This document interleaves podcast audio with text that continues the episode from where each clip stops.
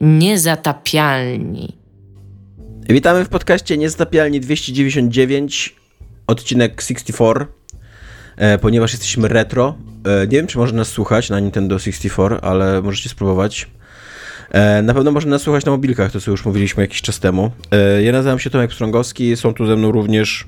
Iga Ewa Smoleńska, dzień dobry. I Dominik Gąska, dzień dobry. Ja też dzień dobry, żeby nie było, że jestem bucem, jakby, tak. jak najbardziej. Jak, Albo dobry wieczór. Jak, tak, jak słuchacie tego wieczorem, to dobry wieczór. A jak słuchacie tego do snu, to w ogóle dobranoc. Nie? Tak. e, będziemy dzisiaj rozmawiać przede wszystkim o e, wspaniałej nowości spektakularnej. Dominik będzie miał e, cudowne, co jest grane, świeżutkie, cieplutkie i, i pierwsze i zaraz go dopuszczę do głosu, ale poza Niedostępne jeszcze... w sklepach. Chyba nie, można kupić fizy- nie można kupić fizycznej kopii. A. W całym Wrocławiu mówią ci, że no, mieliśmy trzy. Okej. Okay. Nie, nie da się tego kupić, nie? A I Cenega tak robiła fizyczne kopie na Polskę i jakby e, mówią, że tak, że już trafiły do sklepów, tylko że wynika z tego, że tam w ich sklepie wysyłkowym to, to jest do sklepów, ale nie możesz sobie pójść do supermarketu i po prostu kupić już gry. To, to już jest jakiś tam archaizm. I tak się dziwię, że więcej osób jest w Wrocławiu niż trzy, więc... No jest pięć.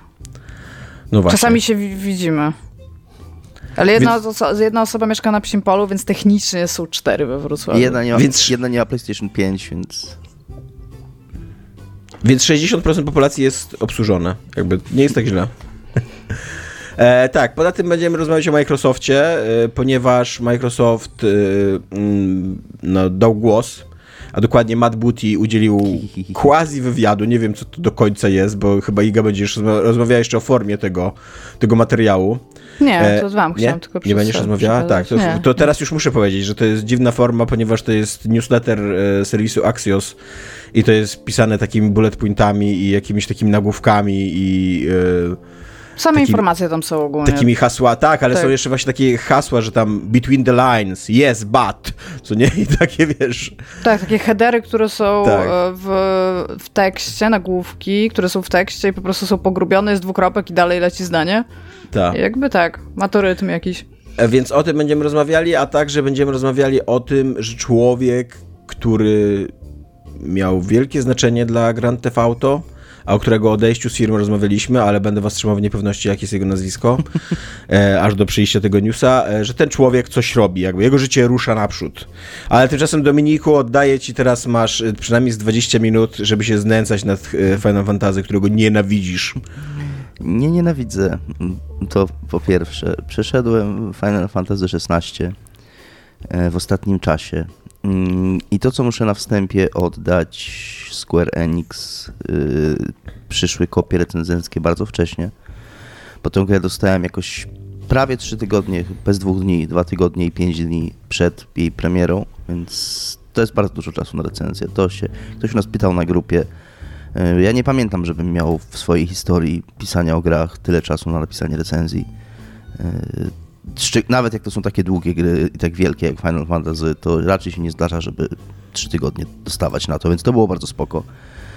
E, więc zdążyłem tę grę przejść, zdążyłem ją przejść dość e, intensywnie i dość tak e, wnikliwie, bo przeszedłem ją, praktycznie wszystkie aktywności poboczne zrobiłem, wszystkie sidequesty e, i prawie wszystkie tam hunty takie, które są opcjonalne, więc cały content wy wyssałem jak taki pies głodny, szpik z kości, czy coś takiego, nie wiem.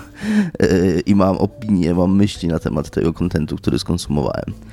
E, to, co po pierwsze trzeba powiedzieć, to, to nie jest zła gra. I to jest coś, co się w ogóle. To, to trzeba powiedzieć. Na przykład Skillup zrobił bardzo spoko materiał o tej grze, taki recenzent, w którym, w którym się bardzo zgadzam swoją drogą, bo właściwie powiedział wszystko to, co też ja napisałem w swojej recenzji. Praktycznie. Plagiat popełnił. Praktycznie popełnił plagiat mojej recenzji.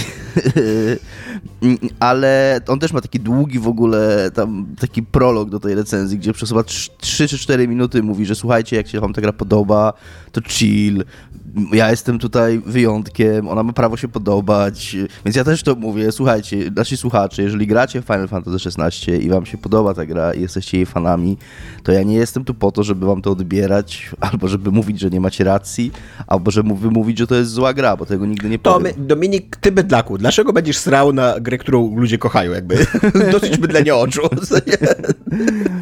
Natomiast ja uważam, że to nie jest znaczy, nie uważam, uważam, że to nie jest zła gra, ale też nie uważam, że to jest gra szczególnie dobra. Yy, uważam, że to jest gra średnia. Ja jej dałem 7 na 10 i uważam, że tak w skali mm, recenzji growych to, to jest takie 7 na 10. To jest przeciętna gra. Wydaje mi się, że 7 na 10 niestety to jest w tej chwili ocena dla przeciętnych gier. Yy, napisałem komuś też na grupie, że mm, trochę przesadziłem, że 4, ale gdyby, gdyby skala ocen była taka pełna używana w grach, to dałbym mi 5 na 10. Jako takie, taka... A to nie jest troszeczkę tak, że jak masz y, grę, która ma duży budżet i jakąś taką dużą firmę z dużym doświadczeniem, to oni jakby już bardzo trudno im będzie zrobić bardzo, bardzo złą to grę prawda. tak, w tak, założeniu. Tak, tak. Więc jakby to 7 na 10 to jest taki minimum na zasadzie macie ładne asety, tak. macie questy, ludzik chodzi. Tak tak? Ale nie macie nic więcej. Tak, Jakby to, dokładnie. To trochę Ty, tak działa chyba, Tym nie? bardziej powinniśmy docenić, yy, jaki wysiłek Arkane włożyło w to, żeby wydać kiepską, tak. wysokobudżetową grę. Mm. A, a, co nie? Yy, najpierw powiem, Docenimy to. Najpierw powiem, żeby trochę jeszcze wejść powoli w mojego hejta, powiem to, co mi się podoba w tej grze. No pierwsze, ona bardzo ładnie wygląda. To jest taka naprawdę next-genowa gra. Jakby gra, asety, grafika, te lokacje są super. E, ona sobie też radzi z pewnym problemem, które Final Fantasy wydaje mi się miało od jeszcze poprzedniej generacji, czyli od trzynastki, że nie było miast w tych grach, bo miasta są drogie i nawet jeżeli nie ma w nich za bardzo, bo też nigdy nie jest tak, że miasta Final Fantasy były szczególnie gęste, jeżeli chodzi o zawartość, jakieś tam questy i tak dalej, ale nawet samo być może zrealizowanie takiego miasta, żeby ładnie wyglądało, też było trudne dotychczas dla Square Enix y, Final Fantasy XVI ma bardzo ładne miasta i wioski. Jest ich dużo, jest dzięki temu takie wrażenie, że ktoś mieszka w tym świecie, którego mi trochę brakowało w 13 i trochę brakowało w 15. W 15 było jedno tak naprawdę miasto. Tu jest, y, są poszczególne problemy, z pięć państw, więc są stolice każdego z tych państw jest, chyba cztery z nich odwiedzamy, jeżeli dobrze pamiętam. Y, plus jest dużo jakichś tam wiosek, zajazdów, mniejszych, większych, to wszystko wygląda super, unikatowo, każda jest inna. To jest ekstra. Plus jest bardzo duża różnorodność lokacji. Trochę taka na początku jest y, taka, co mi się nie do końca podobało, taka trochę szarobura. Y, taki trochę generacja Xboxa 360.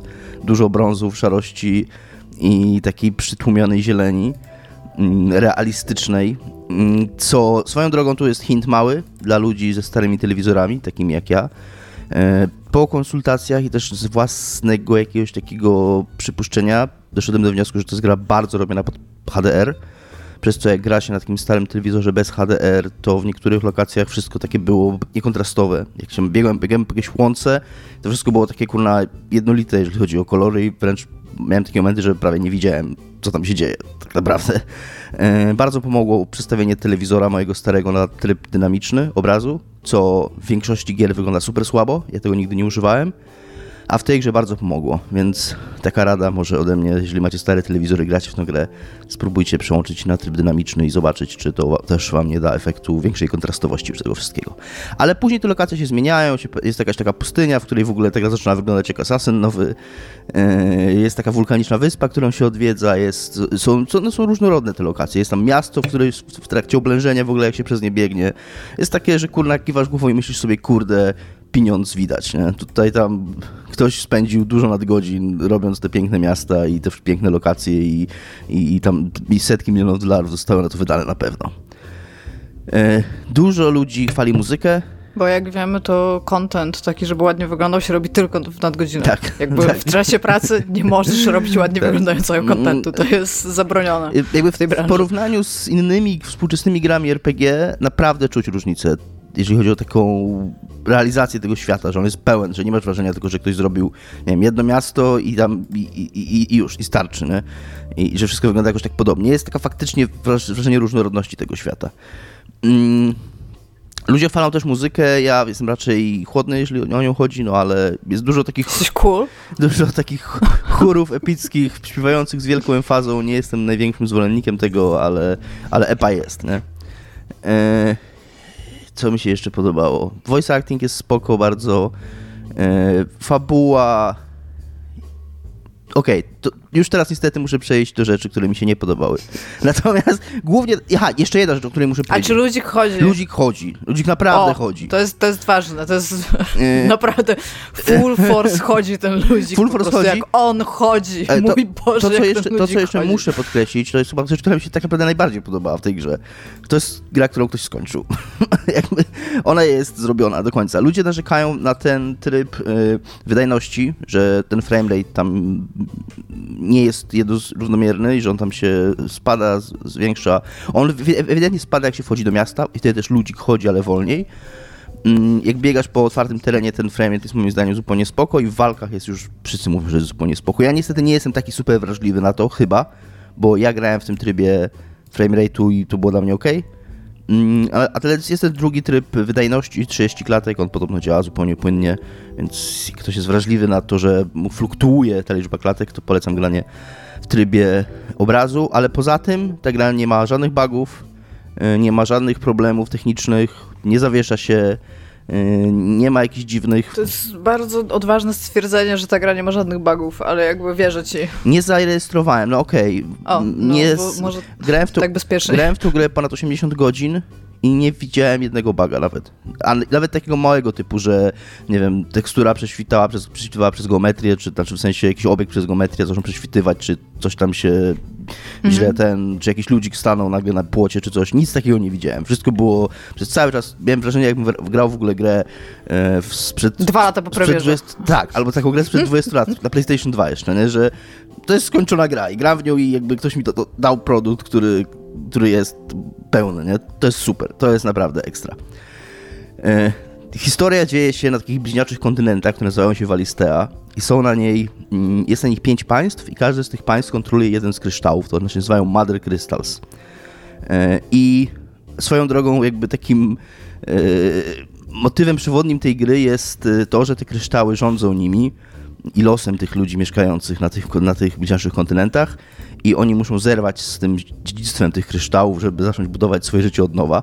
Co jest takim bardzo, bardzo on the nose, że przeproszeniem, taką bardzo czytelną metaforą intencji twórców, tak, że to jest gra, która ma zerwać z tradycjami Final Fantasy, ponieważ te tradycje jakoś tam są kulą u nogi i Square Enix chce tą nową grą jakby zostawić to wszystko ze sobą i wejść w nowy świat do nowego odbiorcy ze swoją grą.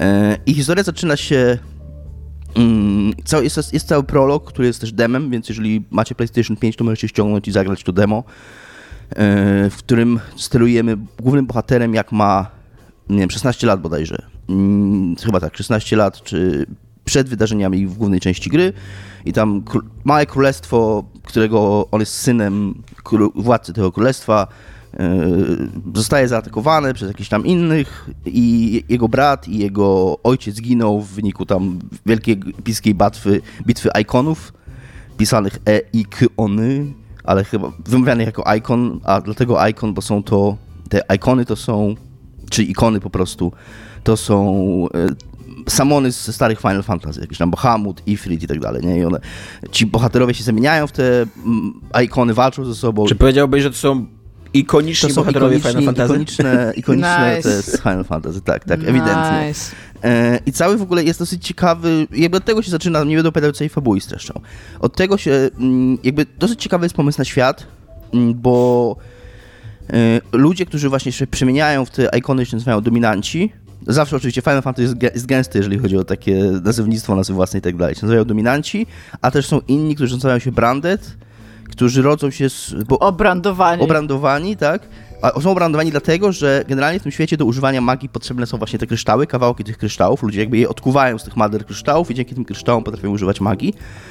A jeżeli się urodzisz, mogąc używać magii bez tych kryształów, to jesteś, jesteś naznaczony, jesteś niewolnikiem. Jakby to jest taka niższa klasa ludzi. Jakby cały świat się zgodził, jakby te, te państwa, które są na tych planetach, zgodził się, że ludzie, którzy rodzą się z umiejętnościami magicznymi, są inherentnie gorsi. gorsi. I dlatego ci ludzie, którzy nie mają tych umiejętności, idą do tych Mother Kryształów i chcą mieć te tak. umiejętności, ale wtedy jest luz. Tak, wtedy jest luz, wtedy jest luz. A ci, a ci którzy mają te umiejętności są, yy, no są traktowani po prostu jak niewolnicy. Muszą, są własnością innych ludzi, wykonują dla nich rzeczy, pracują dla nich i tak dalej. E, no i oczywiście też można się domyślić, że w toku tej fabuły będziemy walczyć o to, żeby zmienić ten, to, jakby ten stan świata, tak? I ta, tą rzeczywistość, w której... W której e... Myślicie, że ktoś z twórców tej fabuły pograł w Detroit Become Human? I było jak, man, to jest takie świeże, nigdy w życiu nikt tego jeszcze tak, nie tak, zrobił. Tak, tak. E, jest to trochę dziwne na początku, bo szczerze mówiąc na początku wszyscy są zupełnie okej okay z tym. Jakby nawet ten, to królestwo głównego bohatera, które jest przedstawione jako takie e, oświecone i takie dobre dla świata i ten jego ojciec jakby jest dobry dlatego, że dobrze traktuje swoich niewolników. Więc nikt nie kwestionuje tego, że, że może to nie jest okej, okay, tylko, tylko on jest dobry, bo, bo jest dobry dla tych niewolników, ale ciągle oni są jego niewolnikami, nie? No ale tam główny bohater, tam się rzeczy dzieją, główny bohater pozna, zdaje sobie sprawę z tego, że to jednak nie jest spoko i że może jednak niewolnictwo nie jest cool i być może... Na... Jest cały taki nurt historiozofii i mm, jakby usprawiedliwiania pańszczyzny, mm -hmm że szlachta i arystokracja, ludzie, którzy posiadali chłopów, nie byli dla nich źli, bo to bez sensu swoje ruchomości jakby niszczyć i... i wow. Więc, tak. Ruchomości. Wow. E, I teraz tak, co mi się... Teraz już konkretnie będzie do moich zarzutów, bo jeszcze raz, ta gra jest ok. Natomiast, po pierwsze, teraz do, o, o, tej fabule, bo o fabule zacząłem, więc o fabule to powiem na początku. Ona mi się koniec końców nie podobała. Ona ma spoko epizody, ale ona jest trochę skonstruowana tak jak Assassin's Creed Valhalla. Mm, czyli są takie historie. Ona się jakby zaczyna się od tego wątku właśnie tego, co się wydarzyło podczas tego ataku na, na króla i na tego, to, co mamy w prologu i na mm, tam fortecę, w której armię króla y, państwa głównego bohatera się znajdowały i o roli głównego bohatera i jego brata w tym wszystkim. Yy, jego brat ginie wtedy i główny bohater zastanawia się, czy to on go zabił, czy to nie on go zabił. To jest wszystko w demie, więc yy, uważam, że to jest tam już yy, open season na to. Mm, I nie będę wiedzieć. Ja nie zrobiłam tak, że coś sporujesz, tylko że jego brat zginął i to jest zawsze bardzo ważne wydarzenie w fabułach. E, ogólnie dobrze, jak e, coś się dzieje tak. z rodziną, no i, albo można kogoś znaleźć. No i przez pierwsze 8 godzin ta gra jest o tym, co, co się tam wydarzyło i tak dalej. Nie? Po czym dowiadujemy się, co się tam wydarzyło i ona zaczyna być o czymś innym. I, I przez kolejne 8 godzin jest o czymś innym. O jakiejś tam rywalizacji pomiędzy, bo tam nagle to państwo, które jest na takiej mniejszej wyspie, najeżdża kogoś innego. Yy, I, I mamy nagle teraz wątek, wątek tego państwa i jego przywódcy i, i, i jego romansu z, z doradczynią króla innego państwa. I to trwa sobie przez 8-10 godzin i to się kończy. I, potem, i potem, musi, potem zaczyna się inny wątek, jakiegoś tam, jakiejś tam innej relacji pomiędzy dwoma państwami, jakieś tam e, imperium, które chce coś zrobić i, i, i, matki głównego bohatera, która była zdrajczynią i tak dalej. I to się kończy. Miała romans z jakąś doradczynią. Nie, ona miała romans z nie miała romansu, tylko weszła w relację z carzem innego państwa. Ja a propos romansów mam do ciebie pytanie, bo tam na trailerach jest taki mężczyzna, który ma tak ze 3,5 metra wzrostu mhm. i taki bark wielkości, kurde, Hugo, Hugo. Ma, malucha, Fiata 126P mhm. i takie uda wielkości trzech ludzi mhm. i on ma romans z jakąś normalnej wielkości kobietą. Tak. Czy tam jakieś szczegóły anatomiczne są wyjaśnione? Nie, jest, na to mem, jest na to mem z takim chomikiem i bananem. Swoją drogą, to jest chyba moja ulubiona postać, ten, ten duży pan. On się nazywa Hugo Kubka. Yy, przez P po angielsku, po polsku jest Hugo Kubka przez by ktoś to zmienił i jakby nie jestem zdziwiony, że ktoś to zmienił. E, to, jest, to jest chyba mój ulubiony wilan w tej grze, tylko też... Skoro, skoro jesteśmy przy tłumaczeniu, to bym chciała też, żebyś To za chwilkę, tylko, tylko skończę, mhm. ten, skończę ten wątek o fabule. Więc koniec końców ona taka jest e, bardzo porwana i tam nie ma takiego wrażenia, ja zawsze bardzo ceniłem gry Final Fantasy, że za taki bardzo silny rdzeń fabularny, który się pchał przez tą grę że zawsze szłaś skądś, dokądś, wiedziałaś dlaczego te wydarzenia wynikały z siebie, to było takie, taka jedna po prostu jakbyś powieść czytała. Jedna taka wspólna... Ja właśnie powieść, to jest powieść kontra zbiór opowiadań. Tak, a, a Final Fantasy X, 16 ma bardzo taki, to jest dobre porównanie, to jest taki bardzo vibe zbioru opowiadań, które mają jakieś poszczególne motywy, które się przenoszą i na koniec jest jakiś tam finał tego, który nie do końca ma cokolwiek wspólnego z tymi. One, no, znaczy, można powiedzieć, że ma, jasne. Tam się kłóciłem z tym z ludźmi w internecie, ktoś mi mówił tam, że no, że głównie to jakby, że łączy to wszystko, że to jest walka z przeznaczeniem. No jasne, można powiedzieć, że gra jest o walce z przeznaczeniem. To można powiedzieć, że kuna, życie każdego z nas jest walką z przeznaczeniem, bo jakby umrzemy, tak? Prędzej czy później, a, nie, a dopóki nie umieramy, to walczymy ze swoim przeznaczeniem, tak? Jakby o każdej, o każdej fabule można coś takiego prostego powiedzieć, ale nie ma takiego, takiego rdzenia fabularnego. Ja bym chciał tylko wiedzieć, z czym walczę przede wszystkim w swoim życiu. Jakie ja mam przeznaczenie i ze złem, które wyskoczyło z dziury. Niestety to od, od, z tym na koniec walczysz w Final Fantasy XVI. Mm, co też jest trochę rozczarowujące, bo dużo jest w tej grze takiego właśnie, ona tak trochę udaje grę o tron, że to jest taka ambitna historia dla dorosłych. To jest trochę bullshit. Ona trochę tak wodzi za nos, ale koniec końców... Niestety, co by być yy, uczciwym, to gra o tron też jest trochę o źle, który wyskakuje z dziury. Okej. Okej, okej. Okay, No to może to jest bardziej gra o Tron niż myślałem. Ja nie oglądałem ani nie czytałem gry o Tron, znaczy oglądałem dwa sezony, więc... Ale... No ale to jak oglądałeś okay. dwa sezony, to wiesz, że tam no, tak, tak. Jest zima zło, nadchodzi, co zło, nie? I, tam dziura. idzie śmierć z północy, co nie? tak. E, to, co mi się super podobało, zaraz przejdę do twojego pytania o tłumaczenie, tylko chcesz tylko powiedzieć, mhm. żeby co jeszcze mi się super podobało, ma ta gra, niestety nie ma tego od początku, trochę szkoda, ale w pewnym momencie dostajesz taki, taki interfejs, takiej mapy świata, którą możesz sobie przewijać wydarzenia na niej. Masz taką linię czasu, taką oś czasu i na tej osi czasu możesz sobie przesuwać i poszczególne wydarzenia w fabule i na tej mapie tam masz strzałki, które pokazują jak tam armie się przesuwały, jak poszczególni bohaterowie w którym miejscu byli, co robili. Bardzo to jest fajne. Yy, I tak samo ten system Active Time Lore że możesz w każdym momencie dowolnej cutscence nacisnąć, albo też w trakcie gry nacisnąć guzik, to jest ten taki duży guzik, ten taki touchpad PlayStation 5. Naciskasz go, przytrzymujesz i otwierać taki ekran z takimi kółkami do naciśnięcia i to są, nie wiem, postacie występujące w tej cutscence, miasta, które zostały wspomniane przez kogoś. To jest taka, taka trochę idea tego, co robią klasyczne RPG ostatnio, czyli masz dialog, więc drogo masz podświetlone słowa kluczowe, które możesz kliknąć i sobie przeczytać, co to jest, no to ta, ta gra robi coś takiego, tylko no, na tyle, na ile może, czyli nie masz te, pola tekstowego, na którym coś podświetlasz, tylko masz ekran, na którym klikasz w takie, po, takie te ikonki, o, e, tych, tych tematów, które są aktualnie poruszane. To jest bardzo wygodne. Jakby bardzo łatwo jest ogarniać lore tej gry. Ten lore jest dosyć gęsty, ale dzięki temu łatwo można go ogarniać. To mi się ogarniać, to mi się bardzo podobało. E, tłumaczenie. Ja grałem po, po polsku z jakieś 10 godzin. Po czym przestałem grać po polsku, bo mi się nie podobało tłumaczenie. Yy, ma błędy, po pierwsze ma takie błędy wynikające z braku kontekstu i braku zrozumienia tego, co tłumaczą. Yy, takim moim najbardziej, najmocniejszym przykładem jest właśnie to Active Time Lore, które dopiero jak przełączyłem na angielski, to się zorientowałem, jak to się nazywa, bo po polsku zostało to tłumaczone jako informacje o bieżącym czasie co nie ma kompletnie sensu. Znaczy, tak nie zastanawiałem się nad tym jakoś super, ale to, to mi brzmiało źle, ale dopiero jak zobaczyłem angielską wersję, to pomyślałem, aha, okej, okay, ktoś zobaczył Active Time, czyli czas, który jest teraz, i lore, czyli jakiś tam tło, tło no to ten Active Time, czyli czas, który mamy teraz. No to jakby jak się grało trochę w Final Fantasy, to się wie, że Final Fantasy miało ten system Active Time Battle, czyli walki toczonej w czasie rzeczywistym, dlatego to jest Active Time nazwane. To są Japończycy, jakby ja też nie mam jakiegoś super tutaj zarzutu do tłumaczy. Być może gdybym ja dostał na twarz fazę Active Time Lore, nie wiedział kompletnie nic o Final Fantasy i to bym tak to przetłumaczył jak oni. Szkoda, że nie wiedzieli nic o Final Fantasy, albo że ktoś ich nie poinformował, jakie są intencje ludzi, którzy napisali taką frazę. To jeszcze jest mniejszy, mniejszy problem. Większy problem jest taki, kiedy mój bohater wyszedł z innym typem z fortu, gdzie w nocy byliśmy i tam robiliśmy akcję w tym forcie i świtało już.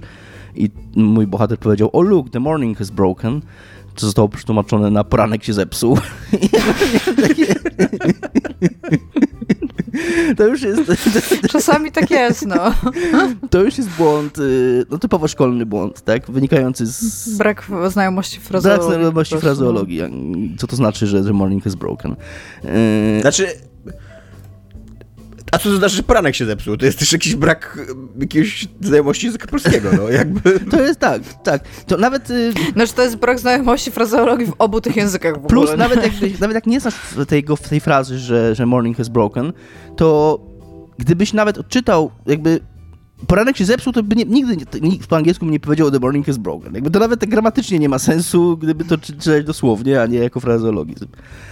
Yy, więc w tym momencie ktoś jeszcze tam zwracał uwagę, Tomek mi podsyłał w demie na to, że ktoś mówił e, coś go to the van, czy Ta. co miał, co to van to znaczy Awangarda. Do awangardy, a tu znowu zobaczyłem na idźcie do furgonetki, gdzie to jest kurna gra fantazy średniowieczna. I poszli? Więc, e, tego ja nie, nie zwróciłem uwagi na to akurat z jakiegoś powodu, ale, ale no przełączyłem się w końcu na język angielski i grałem... Że, tak, że ten van to był skrót od wyrażenia vanguard. Czyli jakby szpica, coś takiego, mm -hmm. co nie? Yy, tak, no nie ma tam furgonetek w tej grze.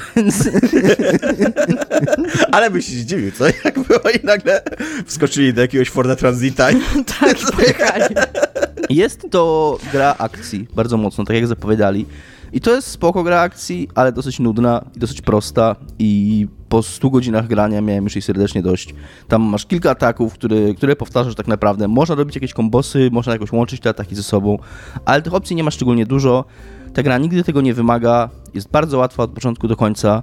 Yy, wszyscy przeciwnicy są tacy sami, z każdym walczyć tak samo, nie ma jakiejś tutaj różnorodności, nie ma żadnych odporności na żywioły, żadnych, żadnych czarów, wiecie, tak jak były jakieś, nie wiem, ataki specjalne, statusy, jakieś tam sleep, poison i tak dalej, nic z tego nie ma, po prostu tłuczesz damage, każdy skill tłucze damage, bijesz się z bombą taką ogniową, rzucając z nią ogniem, wszystko jest ok. Yy, nikt nie ma z tym problemu, bomba się nie leczy od ataków ogniowych, jak powinna robić. Wszyscy wiemy, że bomby takie. Final Fantasy ma takie latające bomby, no, jako przeciwników, i jak one są ogniowe, to ogień powinien je leczyć. Tutaj ich nie leczy. Więc ta walka, ona jest efektowna i guzik się naciska i ludzik bije, ale po 80, 80 godzinach miałem mi serdecznie dość. I ta gra po prostu, ten system jest zbyt... A jest motyw auto? Że po prostu mówisz mu na przykład atakuj tak nie. i zostawiasz go, nie? Nie, nie ma. To jest, to jest typowo gra akcji. Jedyne co jest, to są takie ułatwiacze, E, takie specjalne akcesoria, które można sobie założyć, jak ktoś się, się czuje słaby w gry akcji, to sobie można założyć pierścień, który sprawia, że musi naciskać tylko atak, a, a twój ludzik będzie sam wykonywał te wszystkie skomplikowane kombosy i, i połączenia. Więc w ten sposób można sobie ułatwić, ale to jest cały czas 100% gry akcji. Tam nie ma, nie ma żadnego tam spowolnienia czasu, nic takiego.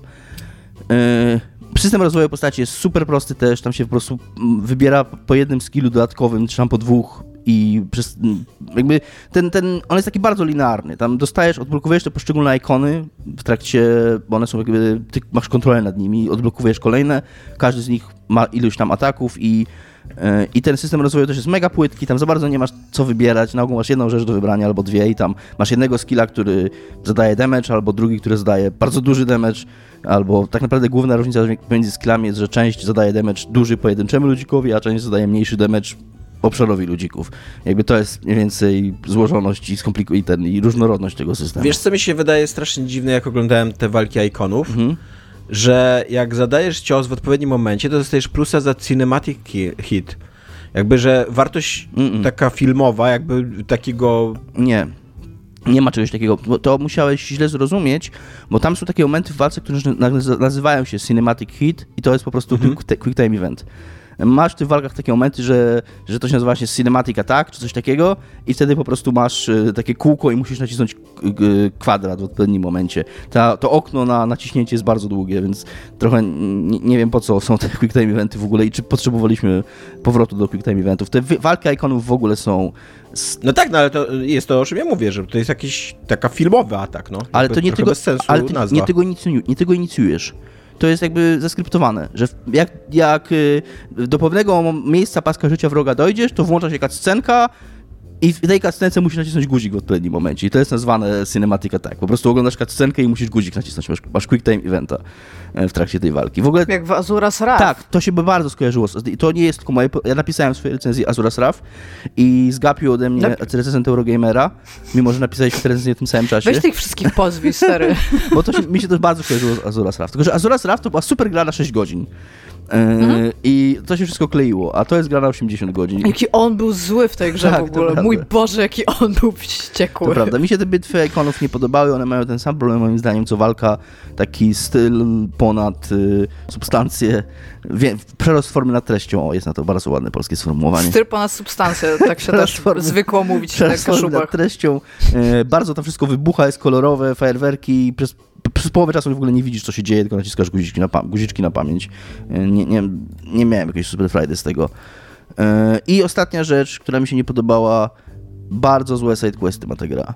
Mm, spoko, że one w ogóle są, bo tego często nie ma w Final Fantasy. To są takie normalne sidequesty, że podchodzisz do ludzika, on ci mówi idź na pole i zbierz mi trochę ziemi. No, totalnie jest taki sidequest, że musisz na iść i zebrać cztery kubki, cztery kubki ziemi z pola. Nie?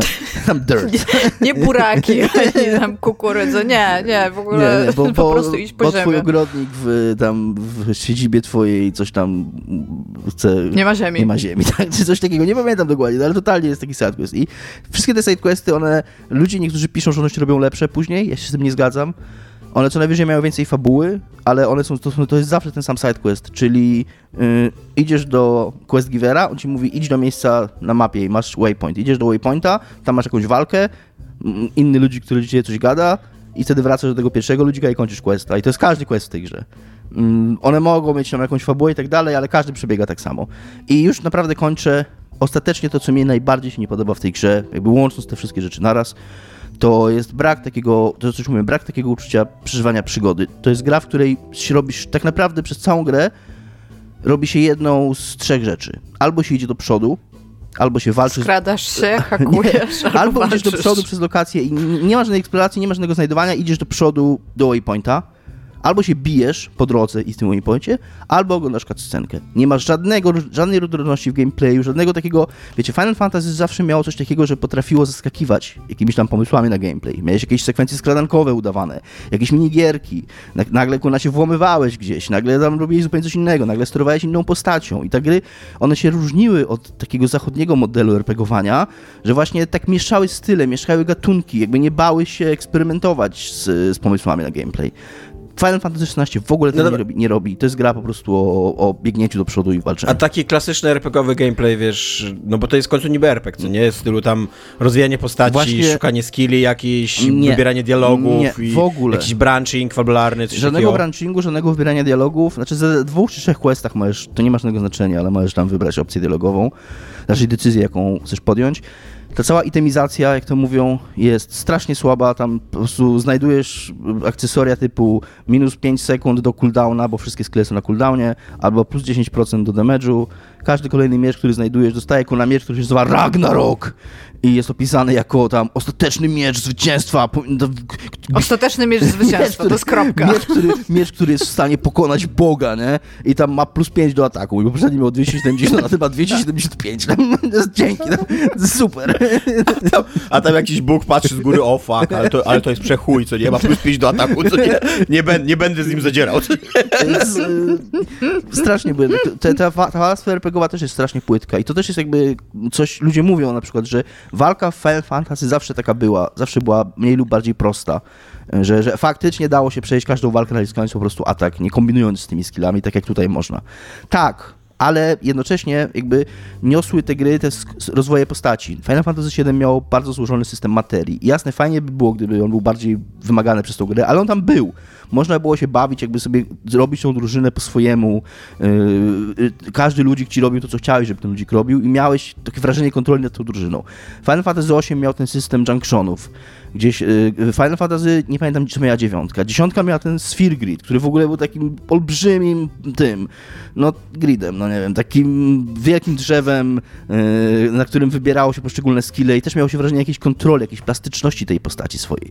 Final Fantasy XII, szczególnie w tej wersji Zodiac Cage miał ten system jobów, który był tak wszechstronny, że w ogóle głowa mała. Tam można było sobie takie kombinacje robić i takich ludzików robić, że, że człowiek miał mega frajdę z tego i być może faktycznie poza tam dwoma opcjonalnymi bossami można było każdego pokonać bez angażowania się w ten system, ale on tam był. Przynajmniej tam był. Final Fantasy XVI go nie ma za grosz. Mm, to jest strasznie, strasznie taka yy, klaustrofobiczna gra, jeżeli chodzi o to, co pozwala graczowi robić. Ona pozwala robić graczowi trzy rzeczy. Skradać, hakować się i walczyć. Nie? Walcz, iść do przodu, walczyć i oglądać cutscenki. Jakby nie ma żadnych systemów, w które się angażujesz. Nie ma żadnych... Nie, nubie jak gra mi pozwala oglądać cutscenki. Nie ma żadnego... Jest, jest super. pełno cutscenek. Jest mnóstwo cutscenek w tej grze.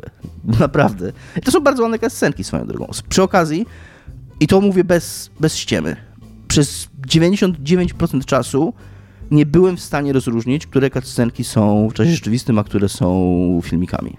Bo na pewno takie są. są jest, jest parę takich momentów, że, że, że to widać, że to znaczy jakby skala tego, co się dzieje na ekranie, ale raczej jest taka, że myślisz sobie, ok, to na pewno jest prerenderowane, ale jakby to jest znowu komplement, jeśli chodzi o stronę graficzną tej gry.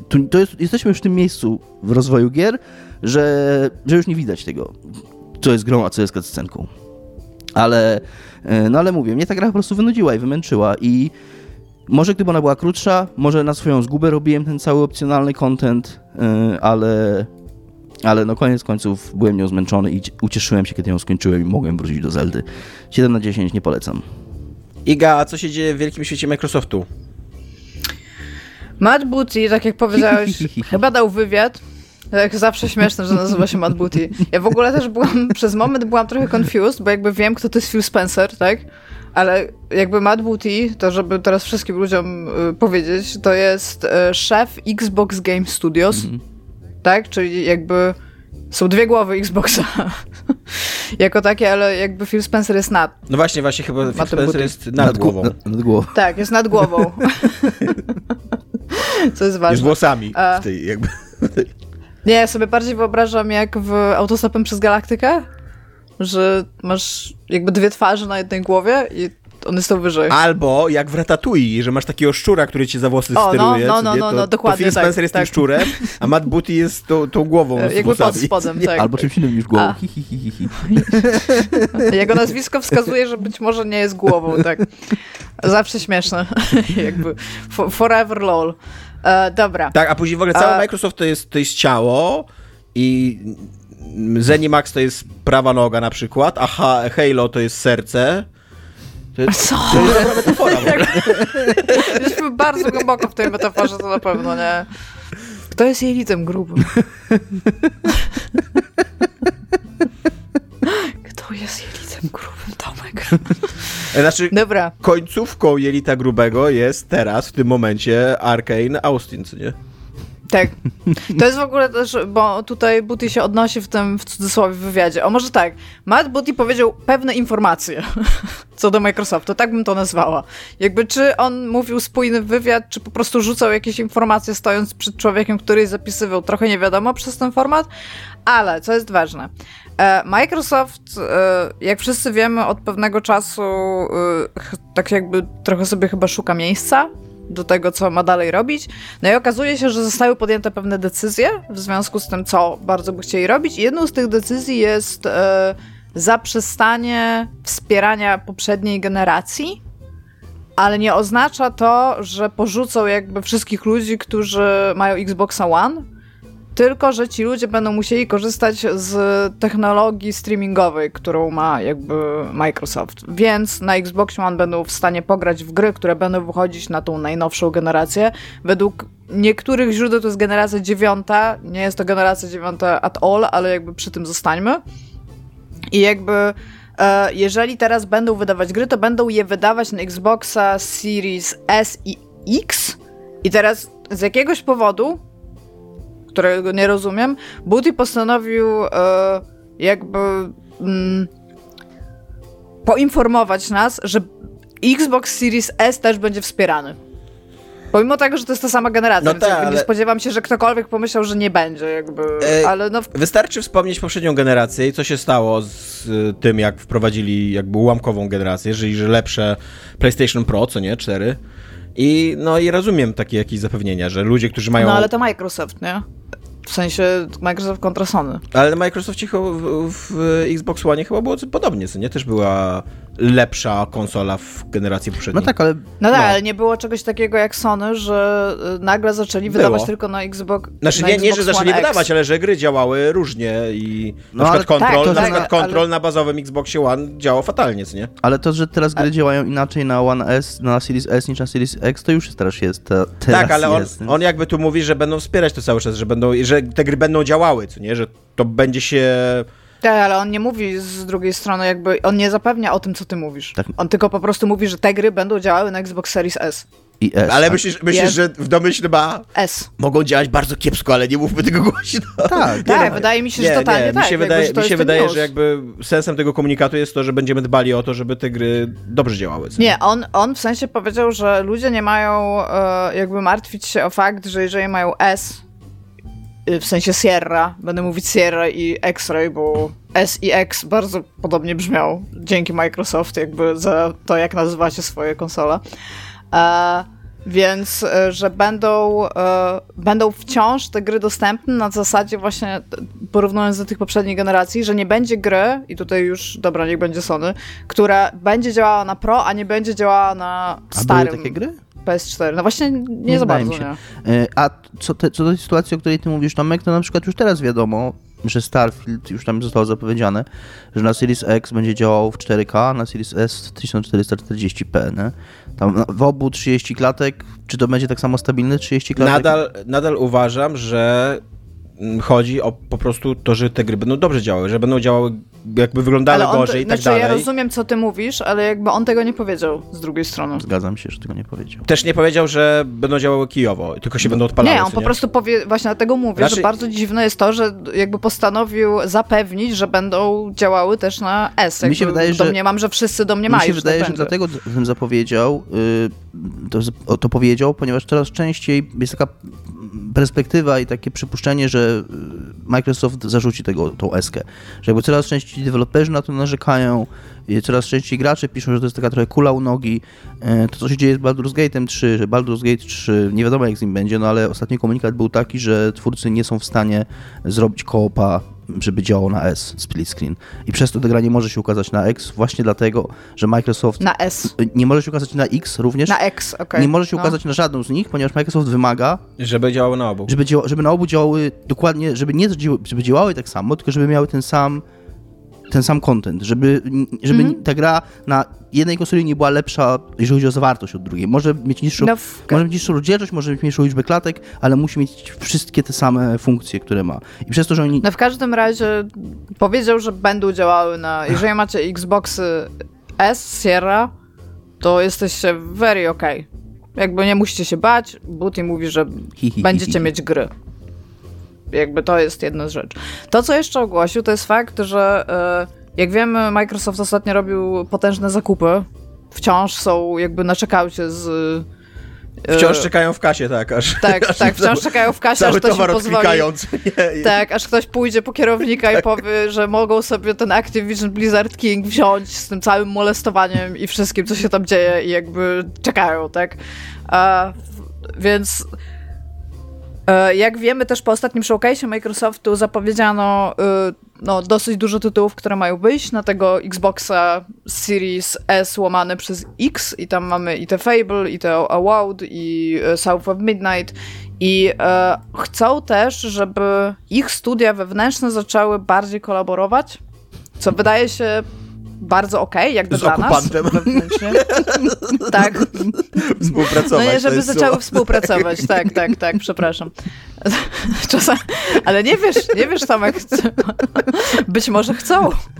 No, w każdym razie, że będą, że zaczną pomiędzy sobą większą współpracę, co wydaje mi się, że jest okej okay dla graczy, a ma totalnie sens, jeżeli chodzi o, o to, że no, nakupowali tych studiów, mają tam różnych ekspertów i o ile dają bardzo dużo wolnej ręki tym studiom, które kupowali, to chyba zobaczyli, co się stało z Redfallem. Ale... Stwierdzili, że może byłoby fajnie, jakby sobie jednak trochę Ale pomagali, jakby nie, nie do końca, nie do końca wycofują się z tej polityki takiej niezależności tych studiów, bo w ramach tej kolaboracji, jakby Activision chciał kolaborować z, z Halo, co nie?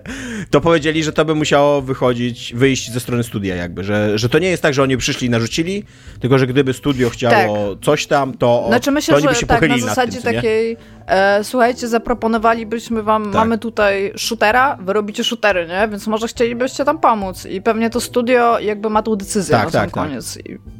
I myślę, że raczej będzie się opłacało im pomiędzy sobą współpracować, bo e, wszystkie outsourcowanie i support jest dosyć dobrze płatne dla studiów, e, plus nie masz tej odpowiedzialności, plus jakby masz więcej ludzi doświadczonych na jednej rzeczy, a to jest zawsze taka praca której czasami potrzebujesz po takim grubym okresie kreatywnym, gdzie tworzysz coś jest swojego. E, w ostatnim czasie z okazji tego showcase'u Xboxa i z okazji tego pokazu Starfielda ukazało się również trochę wywiadów z y, Todem Howardem.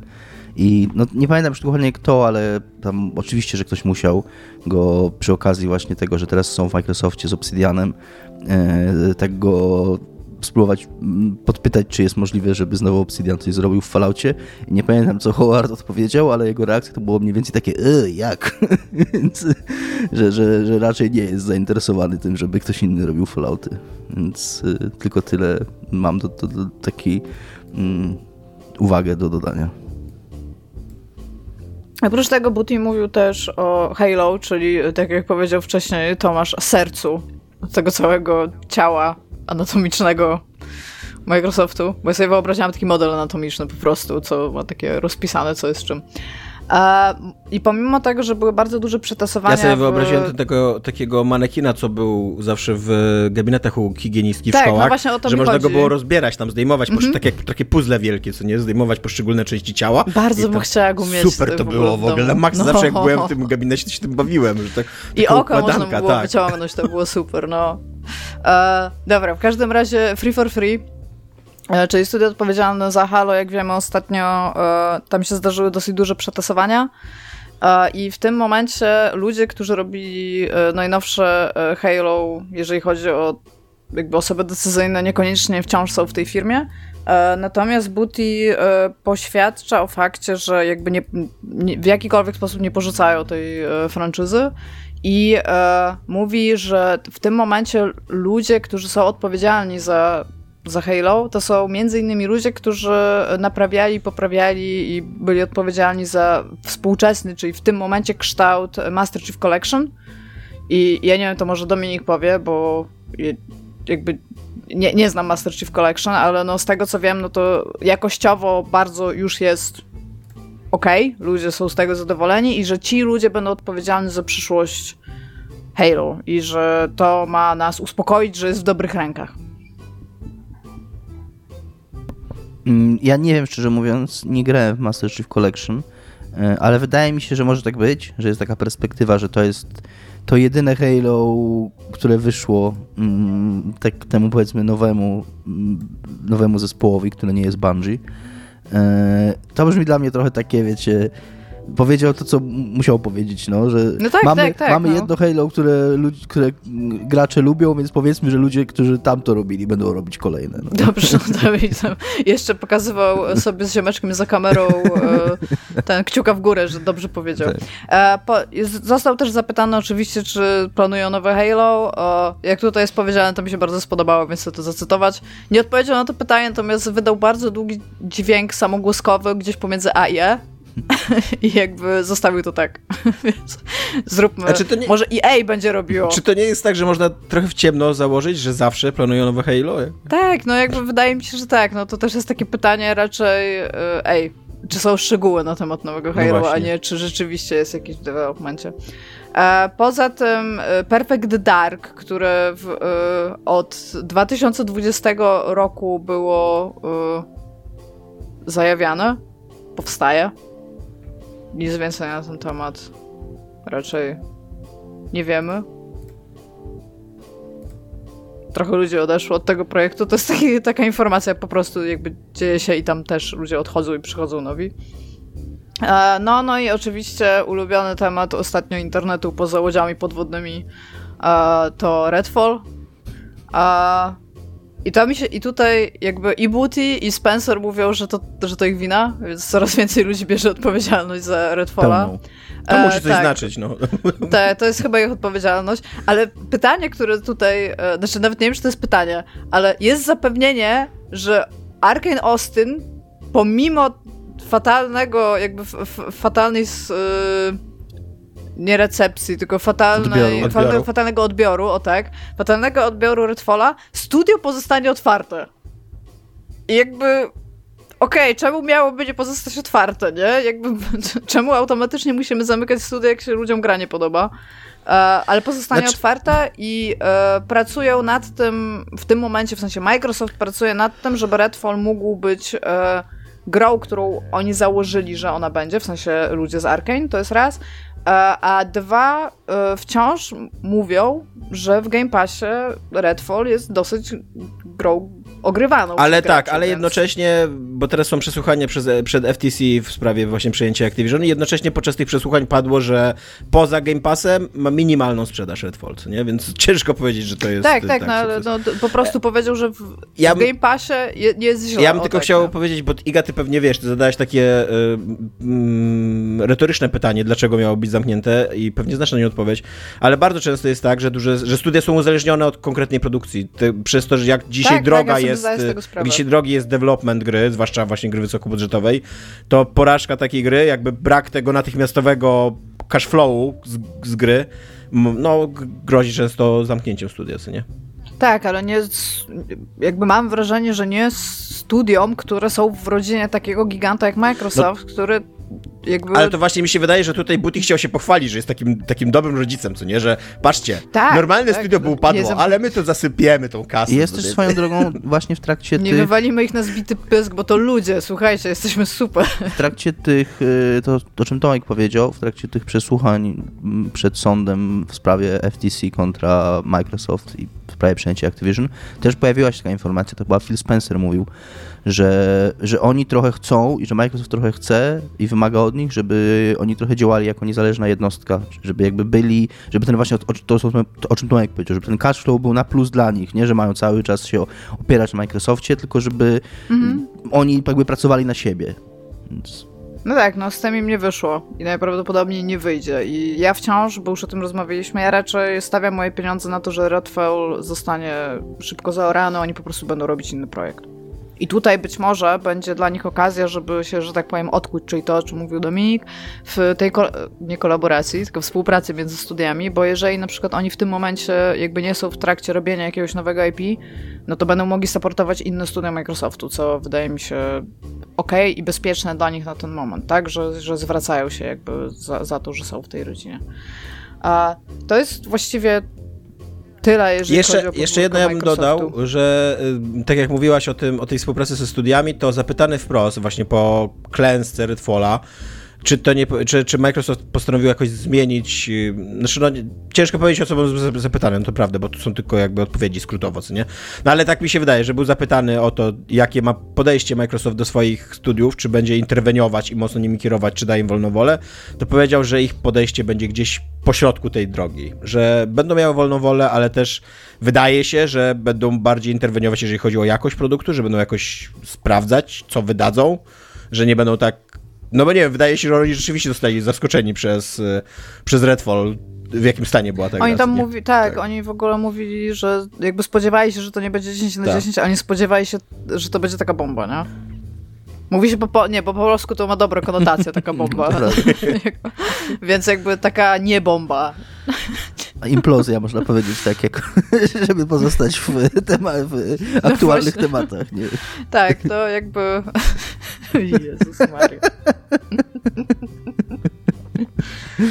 No więc tak, więc mamy jakby czekamy na kolejne ruchy Microsoftu tak naprawdę. No, w tym momencie po tym showcase trzeba zobaczyć, czym będzie na przykład Fable, tak? Bo mam wrażenie, że Fable to jest taki bardzo duży tytuł, który oni by chcieli, żeby troszeczkę ich wywindował, bo to jest też jakiś taki bardziej ekskluzyw e, content dla nich, bo no wciąż Microsoft jest najmniej kojarzony z czymkolwiek, biorąc pod uwagę, że w tym momencie mamy całe y, trzy, trzech gigantów konsolowych na rynku. No, no i mamy Sony, i mamy Nintendo, i jest taki Microsoft. Który ma podobno około 20% rynku, z tego co też w trakcie tych przesłuchań się pojawiło. Ja jestem nawet, no wiesz, no jakby ma też Game Passa. Dla mnie to jest jakby wystarczająco dużo i wciąż bardziej. Mój pad od Xboxa jest dużo mniej zakurzany niż mój pad od A to jest, to jest ciekawe, bo 20% mm, rynku co to dokładnie znaczy, bo oni jednocześnie też podczas tych przesłuchań, mm, Phil Spencer starał się tak y, spozycjonować, że Nintendo nie do końca należy do tego rynku, co nie? Że to jest rynek mm. podzielony między PlayStation a, a Microsoft właśnie, co nie? Więc ciekawe, czy to jest 20% z rynku, na których jest dwóch graczy, czy 20% z rynku, na którym jest trzech graczy. Jo. A jeszcze tam wiesz, jeżeli y, jest jeszcze trzecia opcja, czyli gdzie jest również PC A, tak, i no. mobile, no. nie? Tak, czy to... to to już w ogóle jest tak, to, to bardzo dziwna statystyka. Jasne, jasne, jasne, to prawda. W ogóle śmieszna jest teraz ta, wiem, że już o tym wspominałem, ale taka ta odwrócona wojna konsolowa, że tam przez lata fani PlayStation mówili PlayStation największy, PlayStation największy, Xbox mały, słaby, a fani Xboxa nie, nie, Xbox wielki, PlayStation słaba, teraz jest na odwrót. Teraz fani Xbox teraz mówi, my mali, my mali, a PlayStation mówi, nie, nie, Xbox tak, duży, to jest, Xbox to jest odwrotne porównywanie pindli, nie? Ja bym, tak, i właśnie jak śledzę te przesłuchania w sprawie FTC, to chciałbym, bardzo bym chciał, żeby wszczęto jakieś takie postępowanie przeciwko Sony za, za te ekskluzywy, bo to jest moim zdaniem podobny case. E, Sony tak samo kupuje agresywnie studia po to, żeby robiło tylko dla nich studia, znaczy dla nich gry i, i, i tak naprawdę, żeby za, za, za, zagarnąć większą część rynku, nie? I chciałbym, żeby e, Ryan mówił, że nie, no w The Last of Us to nikt nie gra, to jest w ogóle popierdółka jakaś. W ogóle, dajcie spokój, kto to słyszał o tym,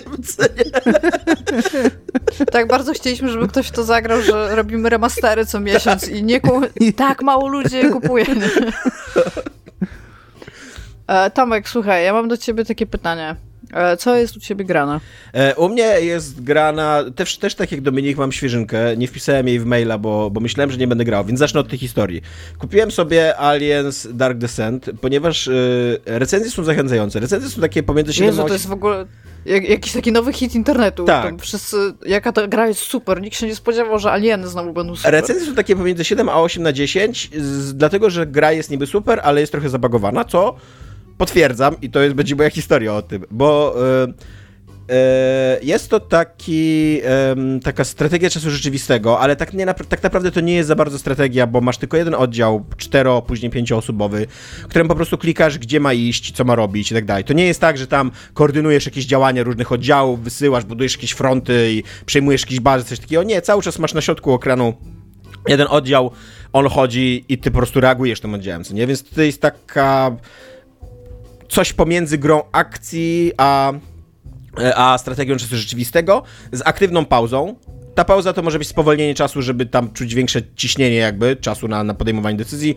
Yy, mnie to ciśnienie wybija strasznie z rytmu. Jak widzę, że ludziki się ruszają, mimo że ja nacisnąłem spację, to nie wierzę, że, że, że czas powolnił, ale na szczęście można to zmienić na taką normalną yy, pauzę i ja sobie zmieniłem i to w ogóle całkowicie zmienia odbiór tej pauzy i super się wtedy mi gra. Yy, I co zaskakujące, jest to bardzo dużo gra, taka strategia, gra strategiczna gra e, z aktywną pauzą w skradanie się. Ponieważ Zgodnie tak, ponieważ zgodnie z. W sensie skradanie się zajmuje się jakieś punkty akcji, tak? Nie, nie, skille. nie zajmuje się punktów akcji, ale na przykład musisz chodzić wolno, musisz się chować za e, m, jakimiś przeszkodami, musisz kucać za nimi i tak dalej, bo bardzo zgodnie z tą marką, w której alienów, bardzo ważne jest, żeby alieny cię nie widziały, bo jak cię zobaczą, to trochę masz przesrane. Jak zabić jednego aliena jest łatwo, bo masz te, te tam karabiny pulsowe i tak dalej, masz mnóstwo uzbrojenia, ale za każdym razem jak zabierz aliena, to y, jakby Hive, Rój cię dostrzega i wysyła kolejne alieny. Jeżeli uciekniesz tym kolejnym alienom, bo one lecą na miejsce tego tego zabójstwa, co nie, tego, tego spotkania, więc możesz stamtąd uciec i one mogą jakby zgubić twój, twój, twój ślad. To okej, okay, ale jeżeli nie zgubisz tego śladu. Jeżeli będziesz cały czas wchodzić z nimi w walkę i tak dalej, to to zaangażowanie roju będzie rosło, rosło, rosło, rosło, aż w końcu wystrzelą cię hordę i wtedy już się masz przywalone, co nie? Nasze są... Czyli e, tak naprawdę w tej grze starasz się unikać... Tak. Tak. Walki, chyba że tak robić takie punktowe morderstwa na alienach. Tak, nie wiem, czy. Tak. Jakie to jest głupie, co powiedziałem. Tak jest, tak jest. E, I właśnie to, co robi super ta gra i dla co ona jest bardzo chwalona, to ona bardzo dobrze buduje napięcie. Bardzo dobrze tak e, stopniuje napięcie. Jakby to wszystko, co robisz, w jakiś sposób wpływa na e, na twoją sytuację na, na, na, danej mapie, co nie? Że właśnie, że z jednej strony alieny ją jakoś tam mm, patrolują, musisz unikać tych alienów. Jak zabijesz aliena, to coś tam rośnie. Jak y, alieny ciebie zaatakują, to z kolei twoim, twoim żo żołnierzom rośnie poziom stresu. Ten poziom stresu ma jakby dwa, w, w dwójnasób się, się ziszcza, bo z jednej strony twoi żołnierze są gorsi... Twój poziom na... strefu w dwójnasób się ziszcza, tak. to jest rzecz, którą chcę mieć wytytułowaną gotykiem na brzuchu. Prawda jest, prawda jest, takie poetyckie to jest, kurde. Bardzo, bardzo ładnie, Tomek, jakby Dziękuję. Nie, tak w sensie serio, bo nie, nie ironicznie, naprawdę tak. to jest bardzo ładnie powiedziane. Z jednej strony jakby masz taką natychmiastową konsekwencję tego, że oni po prostu gorzej strzelają, mniej celnie, e, potrafią tam panikować i tak dalej, a z drugiej strony e, dostają traumę i tam później są jakieś obciążeni jakimiś tam, nie wiem, albo lękami, albo czymś tam, jeszcze nie wiem, bo e, jest... Za. Czyli jak w Darkest Dungeon trochę. Tak, tak, tak, tak no dokładnie. No, no, no, mi się kojarzy z tym. Dokładnie tak. E, dokładnie jak w Darkest Dungeon, nie? E, więc, więc mówię, pod względem takiego, takiego budowania napięcia i, i właśnie takiego, takiego experience aliensów, tych, tych drugich aliensów, tych Jamesa Camerona, nie? To ta gra jest bardzo wierna. Jest na tyle wierna, że praktycznie ta gra jest adaptacją w ogóle filmową aliensów, bo planeta, na której lądujesz, to jest dokładnie LV426. Znaczy, to nie jest dokładnie to, ale ona... Wy... On... Ja kocham Aliens. Ona wygląda dokładnie tak, tak samo. Film. Wszystkie te, e, wszystkie asety i tak dalej, wszystkie te buneczki, wszystkie kopalnie, wszystko wygląda jak z Aliens 2, co nie? Yy, I, I tak, i to, że masz Space Marines, to, że masz ten statek tam na orbicie krążący. Czy są one-linery? Są, kurde, ile jest tych one-linerów? I to wszystko... Czy, są... czy, jest, czy jest tak dobry jak ten z Vasquez? To są, nie, nie, ma, nie wiem, czy jest dokładnie ten, ale to są dokładnie te same one-linery, co z e, Aliens 2. Jest Game Over, man. Jest Game, game over. over. man. I jest uh, it's quiet, it's quiet, too quiet. I po prostu jest ich bardzo mało. E, głównie wychodzą w nocy. I słyszysz Głównie. je, i słyszysz je non-stop. Bardzo mało czy bardzo dużo? Bardzo mało. A. Bardzo mało. I słyszysz je non-stop. Aha, Kółko w sensie, te same, co Kumam. nie? Są powtarzane. Ile ja razy już słyszałem, że jest za cicho, to już mi się żygać chce. I co jeszcze, co jeszcze więcej, one na początku, jak, się gra, jak grałem jeszcze przed pierwszym patchem, to one miały e, taki błąd, że były krzyczane zamiast szeptane czasami, co nie? Wie, i, I to jeszcze krzyczane... Quiet, quiet! I to jeszcze, nie, nie, nie, akurat te quiet to było spoko, ale jest tam e, double time, co nie? Jak trzeba, jak trzeba podbiec, co nie? I on jeszcze był źle przypisany do normalnego chodzenia, więc ty się skradasz, a tak, tak, double time! kurde, To jest coś swoją drogą z licznych, są tacy hype. Z licznych rzeczy, y, jakie mi się nie podobały w Pathfinderze, to ta jedna, teraz sobie przypomniałem, taki detal, który mi się bardzo podobał, że jak się skradałeś ludzikiem, to wszystkie, właśnie te wszystkie takie gadki, które ma na potwierdzenie rzucania się, to mówił szeptem. No, tak, tak. Tak powinno być, no jakby, żeby cię trzymać w tej, w tej iluzji, tak, co tak. nie, jakiejś. E, jeszcze z takiego punktu widzenia tego, tej, tej, tej, strategii, to jeszcze jest tak, że w trakcie. Mm, e, twoi żołnierze strzelają sami, jakby zawsze jak widzą niebezpieczeństwo, więc ty się, ty w ogóle to, tego nie ogarniasz, nie? E, natomiast ogarniasz, w którym kierunku oni świecą latarkami, dzięki czemu masz jakby dalszy, dalszy widok w tym kierunku i, i lepiej widzisz niebezpieczeństwo. E, I w trakcie tej aktywnej pauzy możesz im wydawać szczegółowe rozkazy. Czyli na przykład możesz im wydać tam ogień zaporowy, dzięki czemu przeciwnicy poruszający się pod tym oporem zaporowym poruszają się dużo wolniej, co jest mega ważne, bo alieny są mega szybkie, nie? Więc musisz się zawsze, prawie musisz się spowolnić, żeby reszta oddziału zdążyła trafić tego aliena, tak, Iga?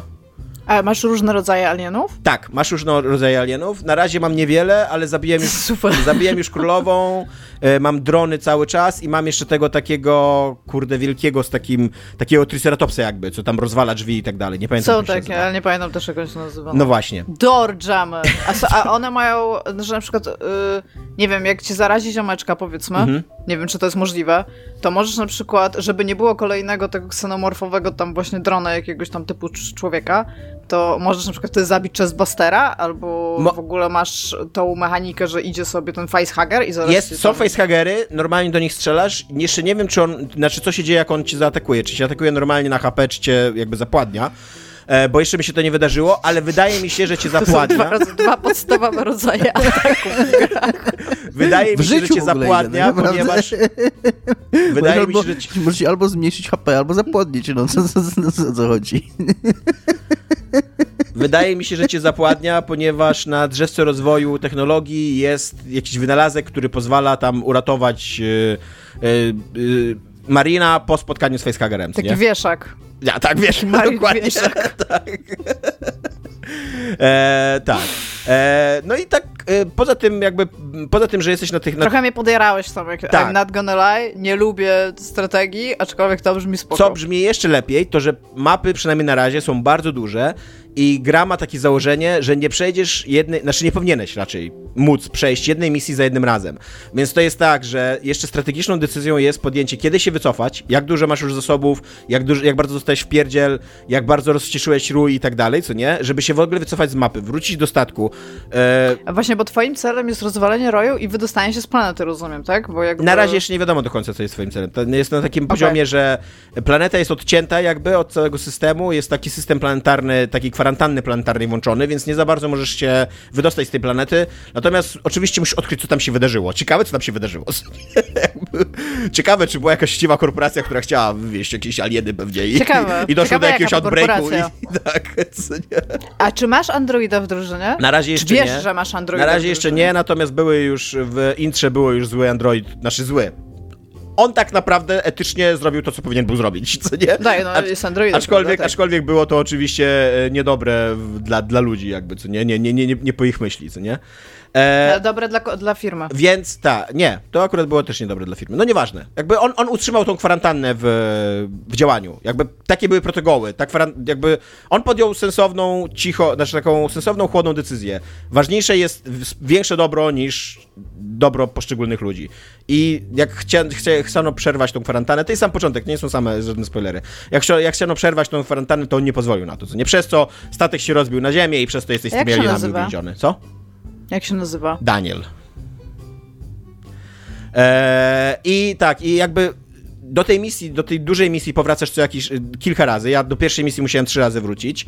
Eee, a w międzyczasie masz taką typową XCOMową bazę, w której masz tam ambulatorium, warsztat, y, naukowców i po prostu im tam przydzielasz, jakoś szkoli żołnierzy, roz, roz, rozdajesz umiejętności i tak dalej, nie? Więc taką ma konstrukcję ta gra.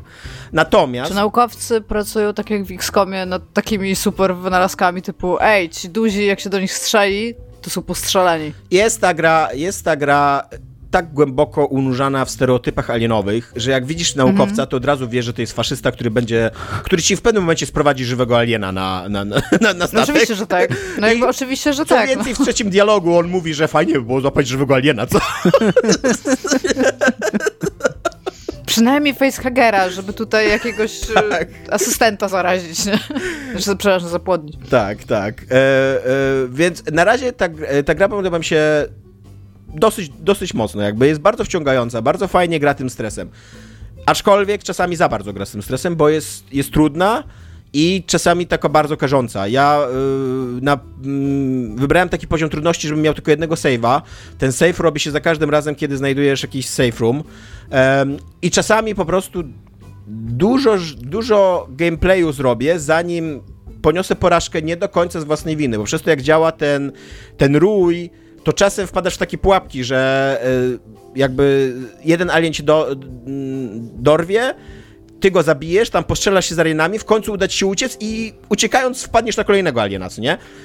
I to brzmi spoko, tak e, mm, emocjonalnie, jako gameplay, ale to jest też dosyć męczące, jak to się dzieje czwarty czy piąty raz, co nie? Że po prostu nie masz takiego momentu na odetchnięcie, żeby po prostu grać w grę, a nie uciekać panicznie i tam, o, o jakby wiesz, menadżować tymi alienami i tak dalej, co nie?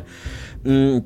Ma super oświetlenie ta gra, co, co jest też taką cechą charakterystyczną alienów, że te wszystkie tam e, unoszące się takie mgiełki, to, że latarki prześwietlają przez te takie e, nie wiem jak to nazwać, jakoś takie, no to obrzydlistwo, co wydzielają alieny, to taka... Jakiś taki śluz. Taka śluza, ślina, ogóle, coś takiego, jest, co to, nie? To, jest tak. totalnie w ogóle bez sensu, bo alieny nic nie jedzą, a produkują tego śluzu bardzo dużo, tak. więc jakby z, z czego one to produkują? I budują w ogóle całe konstrukcje z tego śluzu, nie? To takie tak, dosyć i trwałe. właśnie po, tak. potrafią gniazda robić tam and shit i tak samo jak one są małe i tam są chestbusterem, to one z założeniu gdzieś uciekają i znowu nic nie jedzą, ale się przepoczwarzają w tym samym czasie. To jest jakby ja bardzo lubię alieny, ale to nie jest w ogóle przemyślany lore. Są też takie rzeczy, na przykład, że alien porywa twojego żołnierza i jeżeli go szybko, jeżeli szybko jakby dorwiesz tego Odkleisz aliena... od ściany? Nie, właśnie nie. Jeżeli go szybko dorwiesz, to możesz go zabić. Nie wiem, co się stanie, jak ci tak naprawdę porwie, bo jeszcze to mi się nie wydarzyło, co nie? Eee, ale te, Czyli jest... dbasz o tych swoich ziomeczków. Słyszę, że jesteś tak. E, dobrym zarządcą, tak. bo nie atakują ich facehagery. Staram się. I, I, ich bronisz, ale nie wiesz, co się stanie, jeżeli ich zabiorą, więc tak. Ale to też trochę wynika z tego, że wiernie, dosyć jakby wiernie wobec marki, jak masz przywalone jak tracisz pierwszego żołnierza to już praktycznie masz game over, man, co nie? Jakby... A mówią wtedy game over, man?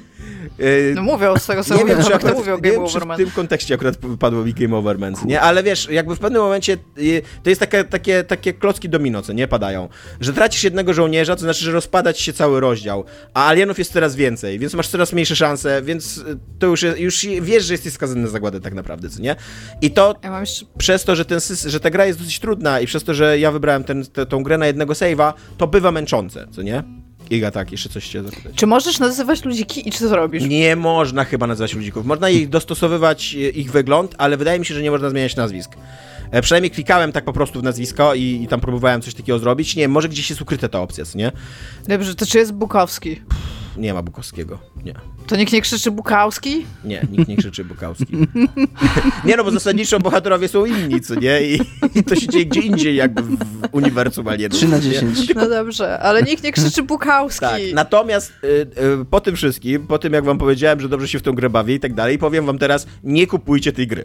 Przynajmniej na razie jej nie kupujcie, bo ona jest dosyć zabagowana i to zabagowana na takim podstawowym poziomie, że ja w pewnym momencie natrafiłem na game breaking bada, y, baga, po prostu nie, nie, nie działała winda, interakcja z windą nie działała, a musiałem się dostać na inne piętro, żeby tam zrobić kolejny obiektyw i żeby po prostu grę pchnąć dalej, nie?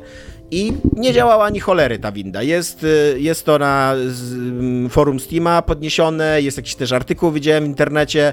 Są jakieś takie, wiecie, rozwiązania w stylu tam wyjdź z windy, wejdź do windy jeszcze raz, spróbuj żołnierzy od, do drugiej ściany, przy, albo zresetuj grę i tak dalej. Mi to nie działało, aż po dwóch dniach włączyłem tą grę jeszcze raz i zadziałało, nie? E, więc były to takie nerwy, kiedy, kiedy chciałem tą grę zwrócić. Steamie oczywiście powiedział, że nie mogę jej zwrócić, bo grałem już ponad 3 godziny, gdzie napisałem Steamowi, że dwie godziny to trwa sam tutorial w ogóle w tej grze, co nie? Który w ogóle jeszcze nie jest, właśnie też nie dajcie się zniechęcić przez te dwie, dwie pierwsze godziny, bo tutorial jest totalnie inny niż cała gra. W tutorialu masz jedną postać, biegasz po jakiejś bazie i praktycznie nie masz szans, żeby żeby cokolwiek strategicznie podjąć jakąkolwiek decyzję, nie tylko po prostu masz takie fabularne, e, fabularne, gameplayowe, jakby taki, takie coś, co nie, takie dwie godzinki. Później jak, e, się, jak się już akcja przenosi na planetę, to ta gra zupełnie zmienia no, swoją istotę, co nie, staje się czymś zupełnie innym. E, no ale ciężko jest zwrócić grę w, po, w, ciągu dwóch godzin, jak dwie godziny to jest tutorial wejściowy, co nie? Jak jeszcze tak naprawdę nie grasz prawdziwą grę przez te dwie godziny. Więc yy, poczekałbym, jeżeli, jeżeli to brzmi interesująco dla was, to poczekałbym na waszym miejscu kilka miesięcy, aż ona będzie zapaczowana, bo raczej będzie, bo tak jak Iga mówi, jest dobry, dużo dobrego mm, takiego szumu dookoła tej gry. Ludzie są zaskoczeni, że ona jest tak dobra, że ma tak dużo fajnych pomysłów, dzięki którym właśnie wiernie oddany jest ten taki klimat mm, zagrożenia e, i jakiejś takiej opresji ze strony obcych i tak dalej, co nie? Więc podejrzewam, że oni jakby będą szli w tym kierunku, będą ją e, patchować, będą jakieś DLC i tak dalej, bo, bo no bo widzę tam kasę, co nie, w tym tytule. E, I więc tak, więc radziłbym wam poczekać ze, dwie, ze dwa miesiące. Trzy Dwie godziny. No tak. ze dwa, trzy miesiące i wtedy ją kupić. Wtedy poczytać, czy ona już jest, czy, czy ona jest w lepszym stanie i, i wtedy ją kupić, nie? E, więc tak, to jest moje jedno, co jest grane i drugie, co jest grane już szybko. E, przeczytałem sobie komiks, który się nazywa Domestic Fluff Weroniki Łodygi i Anny Krztoń. Weronika Łodyga napisała scenariusz, a Anna Krztoń narysowała ten Ale komiks. ładny. E, tak, jest bardzo ładny. E, ja od razu zrobię może disclaimera, że ja znam Anię Krztoń i, i się lubimy, tak mi się wydaje. Mam nadzieję, że Ania też mnie lubi.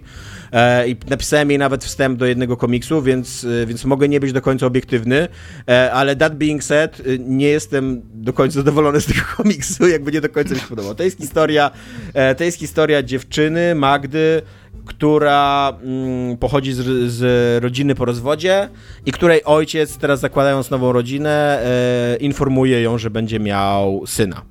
I ta Magda przeżywa taki kryzys, yy, no jakiejś takiej pewności, miłości ojca do siebie, że on będzie miał teraz nowe dziecko, nową rodzinę i tak dalej, i tak dalej, co nie? Ona jest otoczona w ogóle bardzo wspierającym takim, takim yy, kręgiem bliskich i znajomych, bo, bo ma dwie siostry, które są super wspierające dla niej, ma takiego przyjaciela, yy, Artura, który on i jego chłopak też są takimi, no praktycznie ona u nich mieszka, przychodzi i tam totalnie możesz się wyżalić i tak dalej, co nie?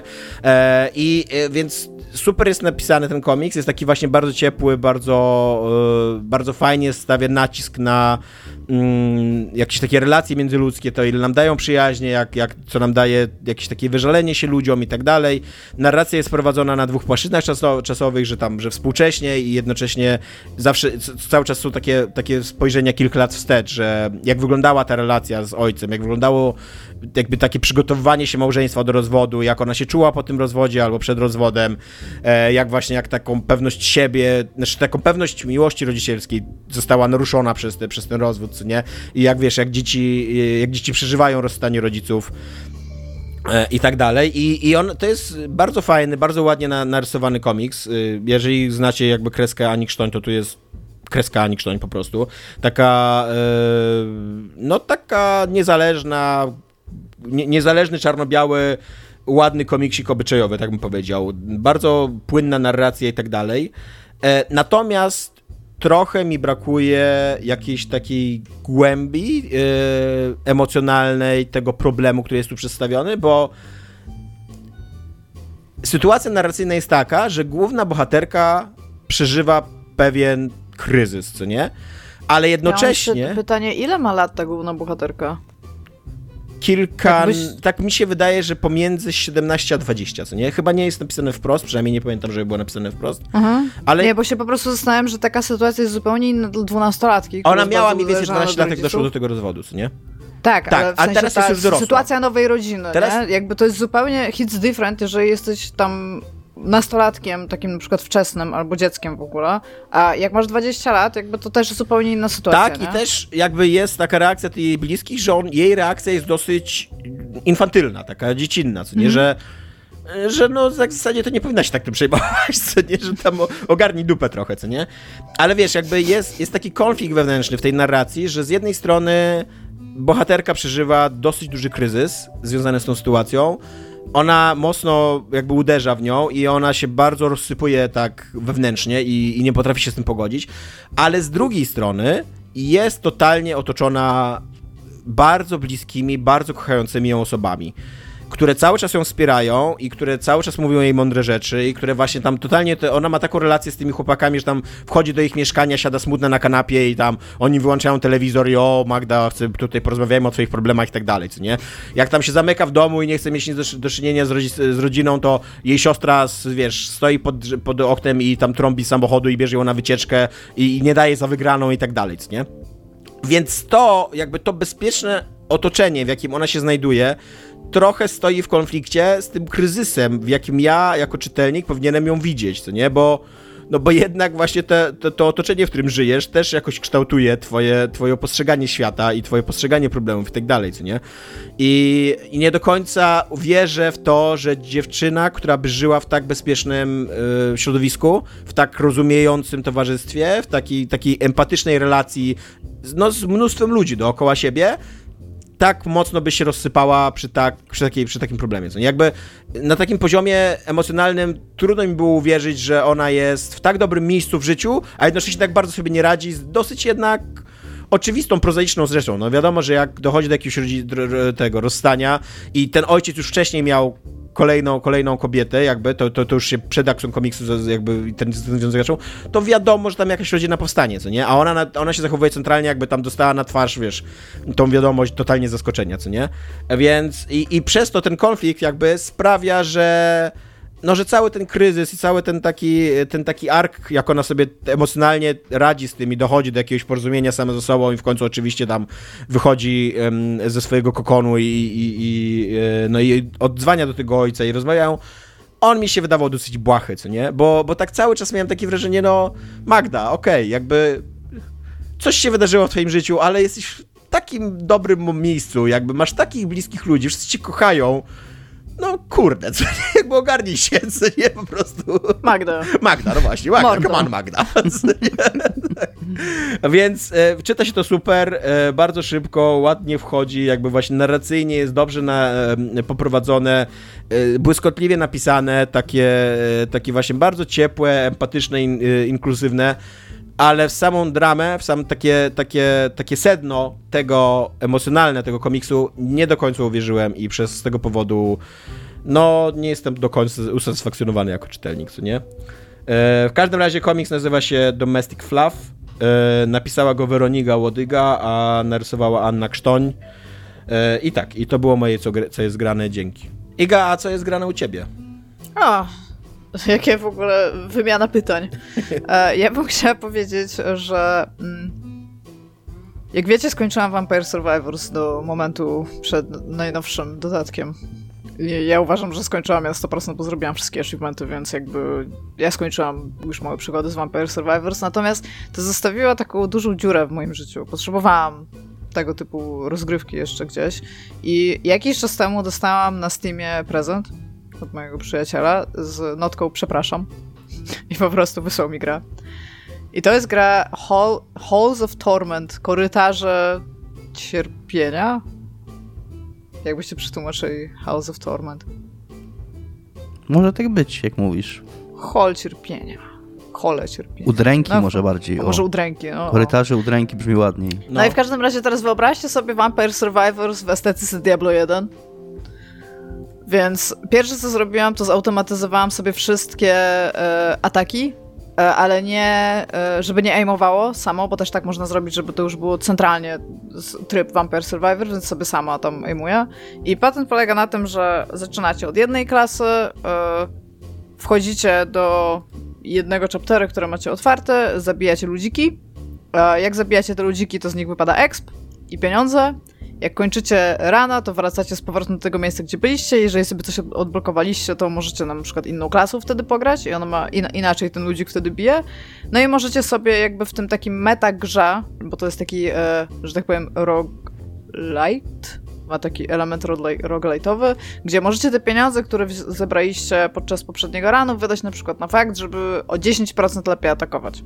Przez co to ma taki bardzo Vampire Survivor loop, musicie zabijać różnych bossów e, i jak najdłużej postarać się być e, żywym w tym, w tym ranie. Każdy, każdy ran trwa 30 minut maksy, maksymalnie. Po 30 minutach pojawia się boss. Trzech bossów trzeba zabić. Takich jakby głównych, bo są też mini bossowie, którzy pojawiają się w konkretnych czasach. A więc jeżeli lubicie Vampire Survivors i lubicie estetykę Diablo 1, każdy powinien lubić estetykę Diablo 1. Jeżeli ktoś nie lubi estetyki Diablo 1, to po prostu kłamie. To ja bardzo, bardzo polecam to Halls of... Tak, ja bardzo polecam to Halls of Torment, bo to jest dobry odmurzacz, dobry taki ma lupik i jest spoko. Ja w 3 dni wsadziłam w to chyba 15 godzin.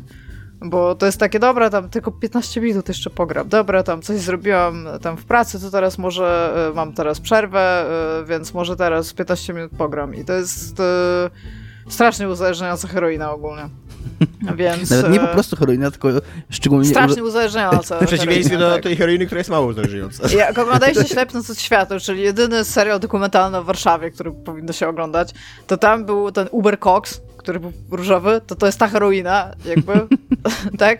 I to jest to Halls of Torment, jakby, że tam na własną odpowiedzialność zalecam. Natomiast powiem tylko, że to jest Early Access, więc tam być może będzie więcej kontentu, ale to jest bardzo skończona produkcja jak na Early Access moim zdaniem. Jakby tam wszystko, wszystko mogłam zrobić, co, co chciałam. Jest tam kilka takich trochę głupich rzeczy, bo jeżeli jesteście nastawieni na robienie achievementów, tak jak Vampire Survivors to było, e, to niektóre są bardzo źle opisane, E, i niektóre się nie zgadzają z tymi, które są na Steamie, więc jakby sami sobie w grze musicie ogarnąć, co macie zrobić, aczkolwiek e, ogólnie rzecz biorąc moja rada jest taka, musicie iść i napieprzać jak najbardziej w te potworki, co tam chodzą. I wtedy te achievementy się odblokowują, więc jakby trudno, trudna ta logika nie jest za tym. A Potworki chodzą, polecić... achievementy się odblokowują, super, tak, 10 tak, na 10. Jest super, ogólnie jest 22 super. zł ta gra kosztuje w ogóle. Lepsze jest niż Final Fantasy XVI. Jest, jest, napra jest, naprawdę mega giereczka za 22 zł, jeżeli lubicie Vampire Survivors, a jakby uważam, że każdy w jakiś tam stopniu lubi Vampire Survivors. Ja nie lubię Vampire Survivors. Ja nie grałem. A ty grałeś w ogóle? Grałem, tak. A, Ra no jednego ja... rana grałem, przegrałem i stwierdziłem, to nie dla mnie. I... A, jest, ja, ja, jestem wielką fanką, ja przeszłam, tak jak mówię, na 100%, więc... Losers never win. Super. A, git good ogólnie, Dominik. A, I teraz co jeszcze chciałam powiedzieć, to sobie y, kupiłam taką casualową giereczkę, która jest chyba trochę droższa, ale to Dominik mnie we, wesprze, bo ma tam Steama otwartego, która się nazywa Hidden Through Time. Jeżeli pamiętacie Hidden Folks, czyli ta gra, gdzie y, wszystkie dźwięki były robione paszczą, y, to 28, to jest taka gra. 29 zł. Tak, no i tam... Droższa. No, ale, ale droższa, tak? E, no i się, y, co, co jest w niej fajne, to w te takie dioramki, co się wchodzi dwuwymiarowe, e, gdzie się wyszukuje konkretnych przedmiotów, e, one są tak jak jest Fruit Time, tam powiedziane, to one są od epoki tam jakiegoś kamienia ufanego, tam do westernu, jest ta podstawka, bo tam DLC jeszcze można kupić, tam jakiś Vikings Age and shit. I to jest takie trochę, bo one są takie trochę śmieszne, bo tam są te takie małe ludziki i one coś robią z dinozaurami, bo przecież oczywiście, że ludzie żyją razem z dinozaurami. I tam mają na przykład zoo dla tych dinozaurów, dinozaurów, znaczy trzymają te, te, te dinozaury w zoo. I to jest takie trochę zabawne. I ludziki tańczą i wydają dźwięki, jak się w nie kliknie, więc czy jakby patrzą, jeżeli lubicie... Czy też wszystko jest... Nie, nie, nie, nie jest niestety takie jak tam, że jak kliknąłeś w gitarę, to typ mówił centralnie ding albo coś takiego, ale, ale mają tam, wydają dźwięki, są animacje i są nawet takie zabawne niektóre z tych rzeczy, które te ludziki robią, jak się tam patrzy, a, więc jakby ale bardzo widzę, dobry casual rzecz. Duży nacisk kładą na to, że tu jest też kreator leveli. Tak, ludzie mogą sami sobie też robić te, e, te levele, co jest tam bardzo okej, okay, no bo jakby po skończeniu gry możesz sobie pograć w levele innych ludzi. Ja nawet realnie myślałam, czy sobie tych DLC nie kupić, bo jest to dobre, odprężające. Ja, ja lubię te casualowe gry, które są jeszcze takie ładne, bo one jest. E, Tomek teraz na to patrzy, więc. E, też patrzę. Powie, jest to, ładna, tak. Jest, jest ładna, jest fajnie animowana, te ludziki jest się tam ruszają. Cute. Tak, jakby, jakby nie ma w niej nic złego. Za 28 zł plus 22 możecie sobie tydzień casualowo zapełnić giereczkami. Jakby, jakby, studio nie? robiące tą grę kolaborowało, to nawet by mi nie było przykro. Jakoś. Tam na luzaku. wow. Nawet z y, niemieckim y, tym oprawcą? A czy, je, czy istnieje inny oprawca? to jest oksymoron, no wiesz? To nie jest oksymoron, to jest... Nie, pleonazm. Tak. Tautologia. No, ale... No też też. E, no, ale w każdym razie takie dwie giereczki ja polecam, jak macie 40... 50 zł właściwie, tak? Razem. Tak. Jak macie 50 zł, to możecie sobie zapełnić pewnie jakieś 17 godzin. Jest 25 czerwca, Iga, czy ty myślisz, że ja mam 50 zł? No, ale tak myślę na przykład, że y, ile kosztuje kino teraz? Wychodzicie czasami do no, kina, no, nie takie 23, 22 zł. Sam no plus bilet... popcorn, nie? Tak, jak... Pewnie jakiś, albo coś do picia, to myślę, że yy, i pójdziecie i będziecie tam, ile teraz filmy trwają? 3,5 godziny razem z reklamami. Chciałabyś. A teraz macie 6, 17 godzin, 17 godzin chodzenia i bicia potworków różnych plus... Yy, Możecie sobie poklikać. Będzie teraz nowy, będzie teraz nowy film Martina Scorsese, który dostaje super recenzję, który opowiada bardzo interesującą historię tego, jak... E, chyba całe życie źle czytałam. Scorsese chyba wszyscy mówią. No właśnie, Scorsese. Ale Scorsese się czyta jego nazwisko po angielsku, ale no tak. to właśnie no... mówię, że bardzo źle widocznie czytałam. Zawsze, zawsze słyszałem Scorsese, ale może masz rację. Może masz rację. Eee, I on opowiada bardzo ciekawą historię takiego plemienia kurde, ale się zamyśliłem, takiego plemienia, no. plemienia, tak, plemienia rdzennych Amerykanów, którzy wykupili własną ziemię, e, więc jakby nie dostali jej od rządu, tylko jakby zgodnie z zasadami gry kapitalizmu wykupili swoją własną ziemię, więc teoretycznie rząd federalny nie mógł ich tam wyrzucić stamtąd, a na tej ziemi okazało się, że jest ropa.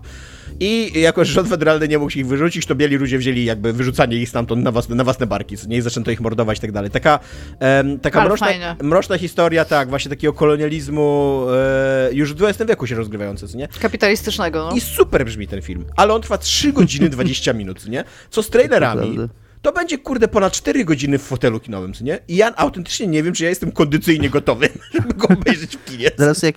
Teraz Musisz jak, ćwiczyć wcześniej, teraz musisz siedzieć Ale czy ja na przykład jakiegoś zatoru nie dostanę? Ja już mam 40 lat. wow. To właśnie dlatego mówię, musisz wcześniej ćwiczyć. To jest taki montaż, gdzie na przykład siedzisz i robisz serię w tym, w jest... krześle. Siedzisz i tak się pocisz, że, że długo siedzisz. Chciałem, chciałem ci przyznać rację, że teraz im dłużej o tym myślę, to to łatwo niż Scorsese mówią zawsze, no. Tak, to prawda. Znaczy ja się czegoś nauczyłam i się cieszę. E, są takie te mm, to było w sukcesji, przez to zacząłem czytać o tym, co to jest takiego, takie skarpetki. skarpetki, tak, tak, żeby, żeby ci krew lepiej krążyła, jak siedzisz za długo, więc może coś takiego już Do samolotu też. Tak, tak, tak, tak, oni tak, dokładnie tak. do samolotu. Oni do samolotu, tak. Przy zmianie ciśnienia, no. Dobra, Dominiku, co jest żyte u ciebie? co jest żyte u mnie, to ja was będę pytał, co jest żyte u was. No dobra, to pytaj nas. Chciałem was zapytać, bo ostatnio miałem taki pomysł na temat i Iga powiedziała, że to jest dobry pomysł na temat, więc trochę poszedłem na łatwiznę i postanowiłem go wykorzystać, yy, jako że miałem go w odwodzie. O życiowe podróże i życiowe przeprowadzki, bo ja ostatnio zacząłem, znaczy ostatnio zacząłem myśleć. Pomyśl, ja z jakiegoś tam powodu sobie przypomniałem, że pomyślałem o tym, że ja całe życie mieszkam w Gdańsku i nigdy nie mieszkałem w innym mieście, więc to jest taki wątek. Tak sformułowałem pytania, żeby też mieć coś do powiedzenia, żeby nie było tak, że tylko wy będziecie gadać.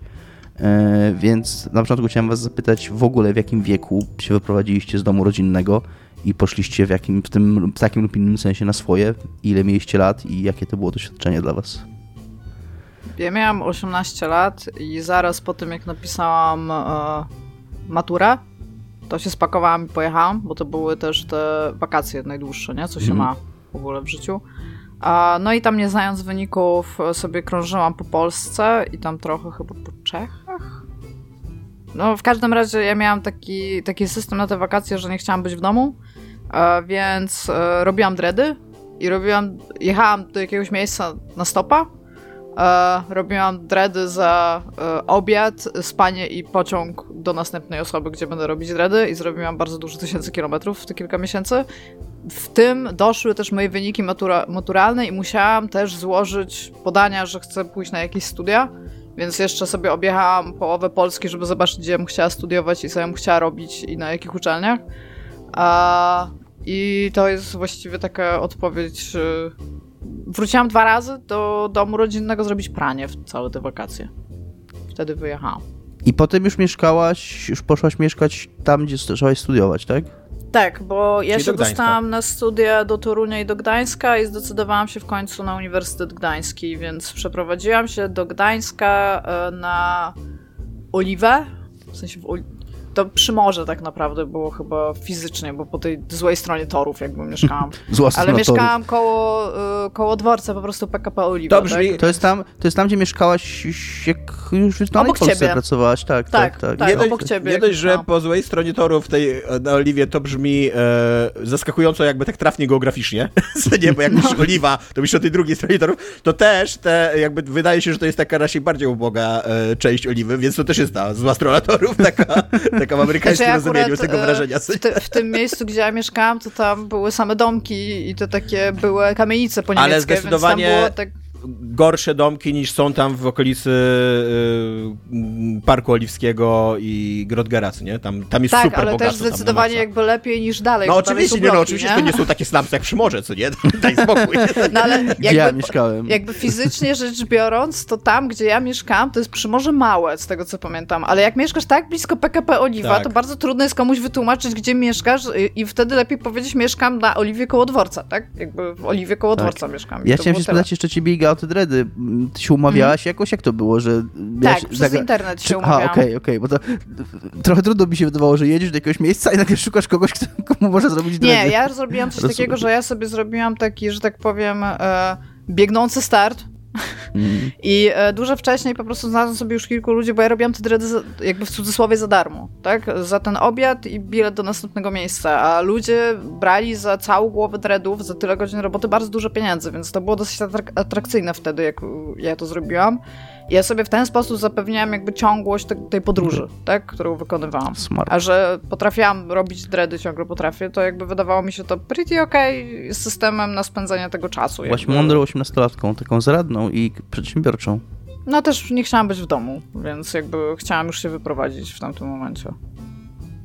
Ja też, ja też tak, też chciałem się wyprowadzić z domu. Ja się wyprowadziłem rok później niż Iga, ponieważ e, nie dostałem się na studia, na które chciałem poza miastem i musiałem studiować pierwszy rok w Olsztynie.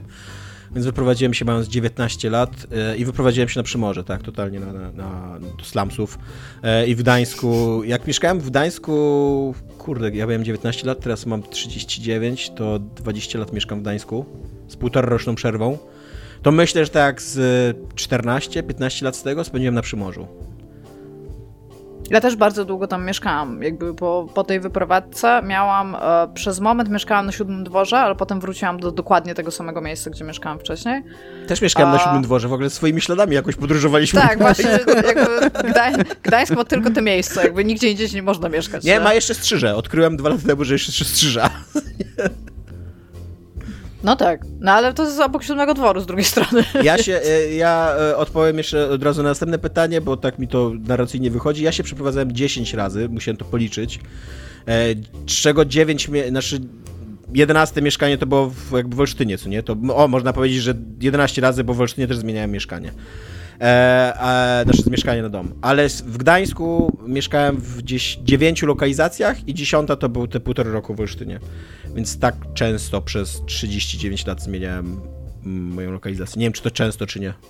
E, chyba często, nie wiem, bo ja właśnie, no ja zacząłem od tego, że ja nie mam bardzo takich doświadczeń, ja się bardzo późno wyprowadziłem, bo ja mm, studia zacząłem w miejscu, w Gdańsku również i tak naprawdę bardzo blisko domu, bo ja mieszkałem na Morenie, a studiowałem na Politechnice Gdańskiej i tam mogłem na piechotę nawet na studia chodzić, jak, jak miałem taką fantazję, e, więc mieszkałem z rodzicami praktycznie całe studia i wyprowadziłem się gdzieś w wieku dopiero 24-25 lat, mniej więcej wtedy jak zaczynałem pracę w wirtualnej Polsce, więc tak to musiałem sobie policzyć. E, I wtedy mniej więcej się wyprowadziłem z moją ówczesną dziewczyną do mieszkania, do mieszkania na Halera. To jest takie, nie wiem jaka to jest dzielnica tak naprawdę. Wrzesz Dolny. Wrzeszcz Dolny. Wrzeszcz na pewno. Ale, taki, taki... Jak, jaki Wrzeszcz? Tak, jaki daleki Wrzeszcz. Dużo dalszy od tego Wrzeszcza, w którym jestem teraz. E, I, I to było dla mnie w ogóle super doświadczenie. I, I, bardzo długo, i bardzo żałowałem w ogóle, że, że studiowałem w Gdańsku. I znaczy, może nie bardzo, ale jakby miałem takie poczucie, że za późno się wyprowadziłem od rodziców i że jakby straciłem trochę czasu przez to w życiu, więc stąd w ogóle też miałem pomysł na ten temat, a skoro już Tomek powiedział o tych przeprowadzkach, to też ja się mało razy chyba przeprowadzałem, bo się teraz, jak liczę, to się przeprowadzałem może cztery razy. Po Halera się przechodziłem na Przymorze, później na Zaspę i teraz tu, gdzie jestem we Wrzeszczu, więc cztery razy tylko i, i mam bardzo ubogie życie pod tym względem. A liczymy te przeprowadzki, że ja się przeprowadziłam gdzieś indziej, a potem wróciłam w to samo miejsce? Ja liczyłem, tak. Ja liczyłem, bo mieszkałem ze dwa czy trzy razy po kilku latach wracałem do tego samego mieszkania. Tak, to liczyłem to jako przeprowadzkę. To, to, to ja teraz tak myślę, muszę, muszę szybko policzyć, bo nie wiedziałam jak to liczymy, ok? To na, na paluszkach sobie będę liczyć raz, potem dwa, trzy, cztery, pięć, sześć. Sześć albo siedem, bo nie jestem do końca pewna tej jednej przeprowadzki. E, bo ja się przeprowadzałam z Elbląga do Gdańska. E, w Gdańsku długo mieszkałam w jednym miejscu, no ale mówię, raz tam zmieniłam, potem do Gdyni i w Gdyni się mieszkało mi 300 razy lepiej niż w Gdańsku. I jakby istnieje powód, dla którego ludzie tak bardzo lubią mieszkać w tym mieście. Eee, I potem się przeprowadziłam do, do Wrocławia. Jezu. To jest w ogóle fascynujące, bo, bo Gdynia jakby wszędzie, nawet w najbardziej śmierdzącym miejscu, Gdynia jest bardziej zadbana niż Gdańsk, na przykład tam główny, nie? W sensie sam, sam dworzec albo forte na przykład obsikane. Zdrajczyni. Nie, ale naprawdę mega fajnie, mega fajnie się mieszka w Gdyni. No kolaborantkę w ogóle w polskim mieście mieszkałam, wy mieszkacie w po niemiecko-holenderskim i to ja jestem kolaborantką.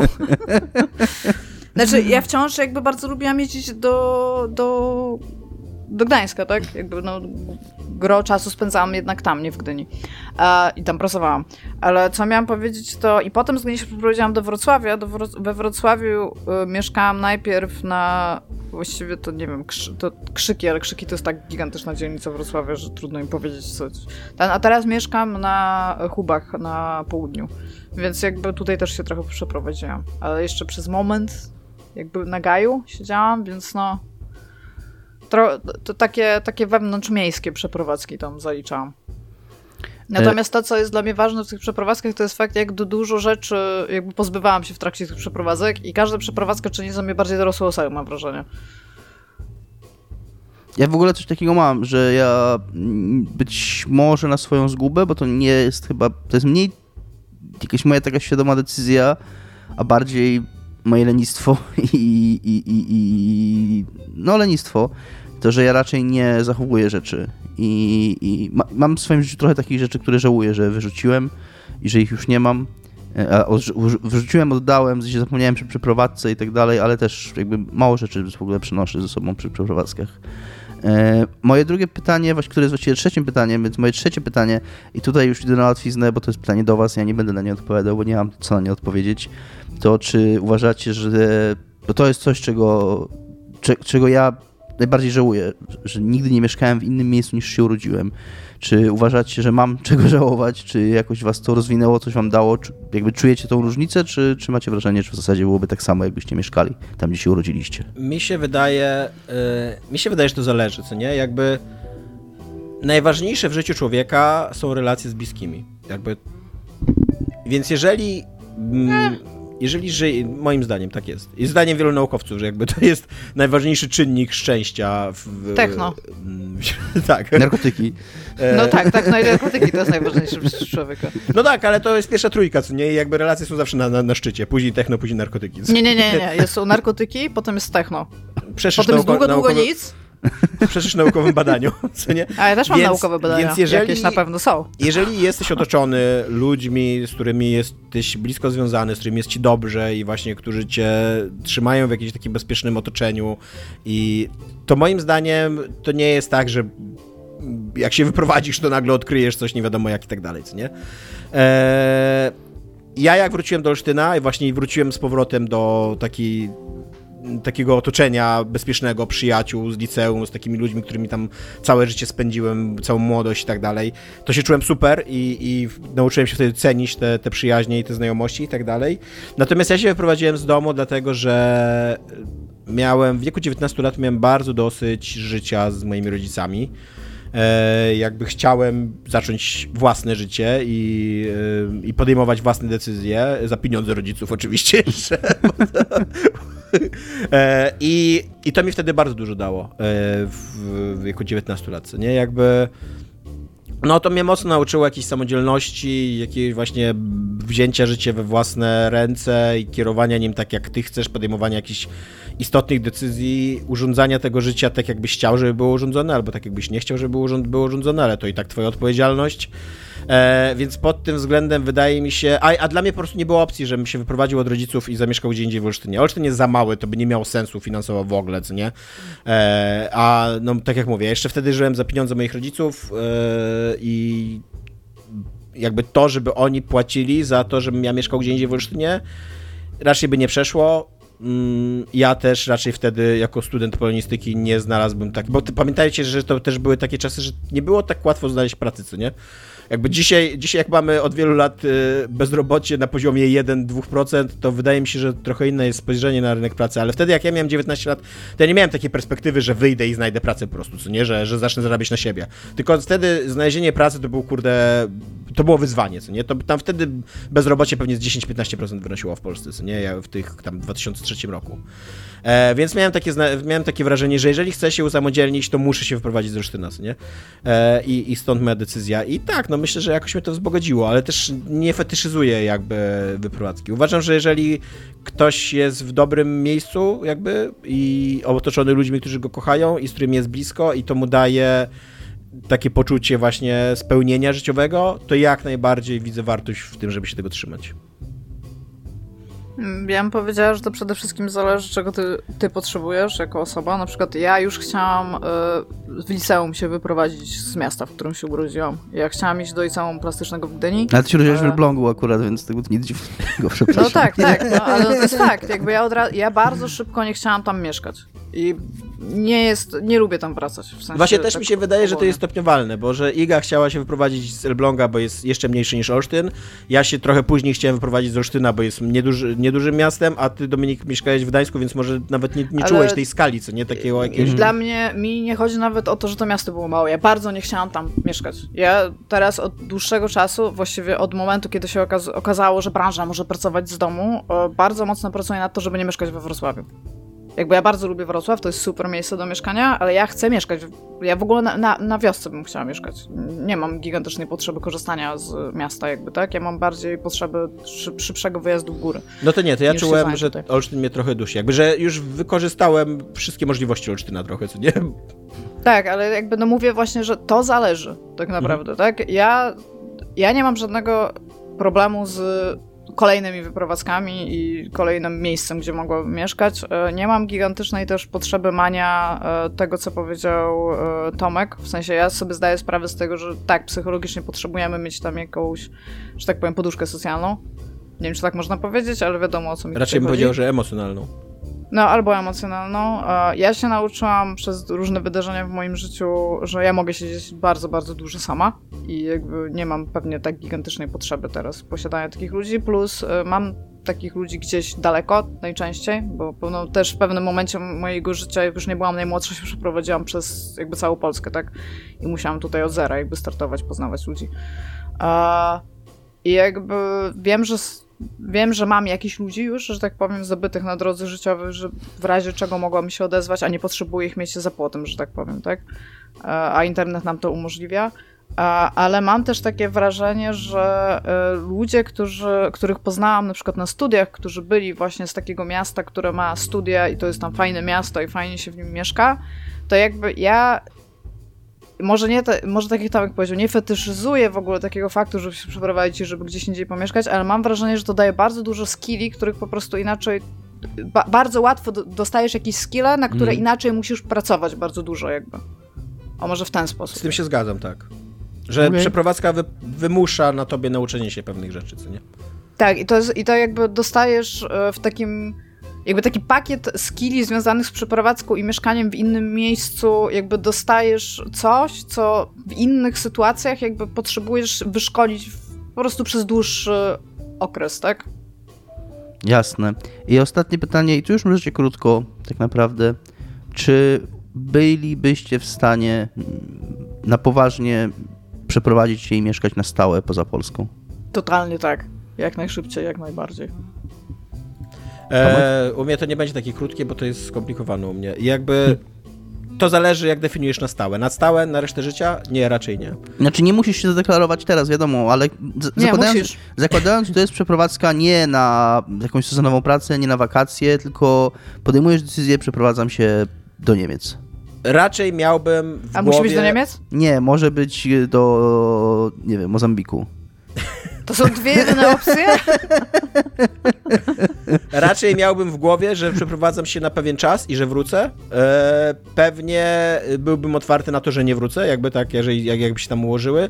Natomiast tak jak mówię, dla mnie relacje z ludźmi i z bliskimi i też na takim fizycznym poziomie, żeby się tam się z kimś spotkać, przytulić i tak dalej, są mega ważne i są mega dużą częścią mojej, e, mojego szczęścia. Też nie ukrywajmy, ja lubię jakby Polskę, chociaż to brzmi kiepsko dzisiaj. No ale... No właśnie tak widziałam, widziałam jak ci głos załamał. Ale ja, jakby uważam, że jest to jakieś moje miejsce na ziemi. Lubię polską kulturę, lubię polską literaturę, lubię polski język.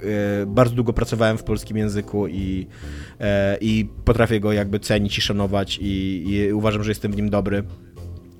E, więc, e, więc nie mam jakiegoś takiego parcia, żeby się wprowadzić. A też mam przyjaciela, bardzo bliskiego mojego przyjaciela, który się wyprowadził. On się, on się poukładał życiowo i super mu wyszło i, i robi rewelacyjną karierę i ma super żonę i, i wydaje mi się, że szczęśliwy, ale bardzo długo do tego dochodził, nie? Bardzo długo czuł takie wykorzenienie, samotność i no i było mu ciężko, co nie? To nie, to nie, to nie jest prosta sprawa, żeby się w zupełnie nowym miejscu zasadzić, co nie? Jak swoje, swoje drzewko życiowe. Dominik Łaty? E, ja myślę, że nie. To znaczy, z jednej strony brzmi to dla mnie jak atrakcyjna perspektywa, też z uwagi na to, że mówię, że nigdy nawet nie mieszkałem poza Gdańskiem, a co dopiero w innym kraju. E, więc tym, jakby z tej strony jest to dla mnie lecące, ale ja się panicznie boję zmian. Tak, e, może panicznie to jest dużo powiedziane, ale robię wszystko, co mogę, żeby, być, żeby było tak, jak jest. E, I więc w tym sensie. To jest dobry tekst hip-hopowy, to co przed chwilą powiedziałeś. w tym sensie bym się bardzo bał.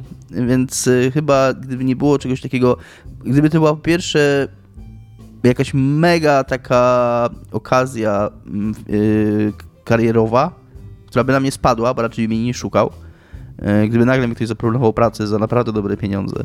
Ja też mam tak, że raczej bym nie szukał pracy za granicą. Tak, tak, ale gdyby ktoś pisał po prostu do mnie i dostałem taką propozycję, że Dominik, możesz zacząć pracę za miesiąc w firmie X za, za takie pieniądze, że tam będzie ci super wygodnie i tak dalej na zachodzie, czy gdziekolwiek, czy w Mozambiku nawet, to, to pewnie bym się na to zdecydował, ale raczej nie będę tego szukał i raczej nie będę zabiegał o to, więc Myślę, że generalnie odpowiedź brzmi w takim razie nie, bo nie, nie sądzę, że, że taka pozycja na mnie spadnie e, sama z siebie znikąd.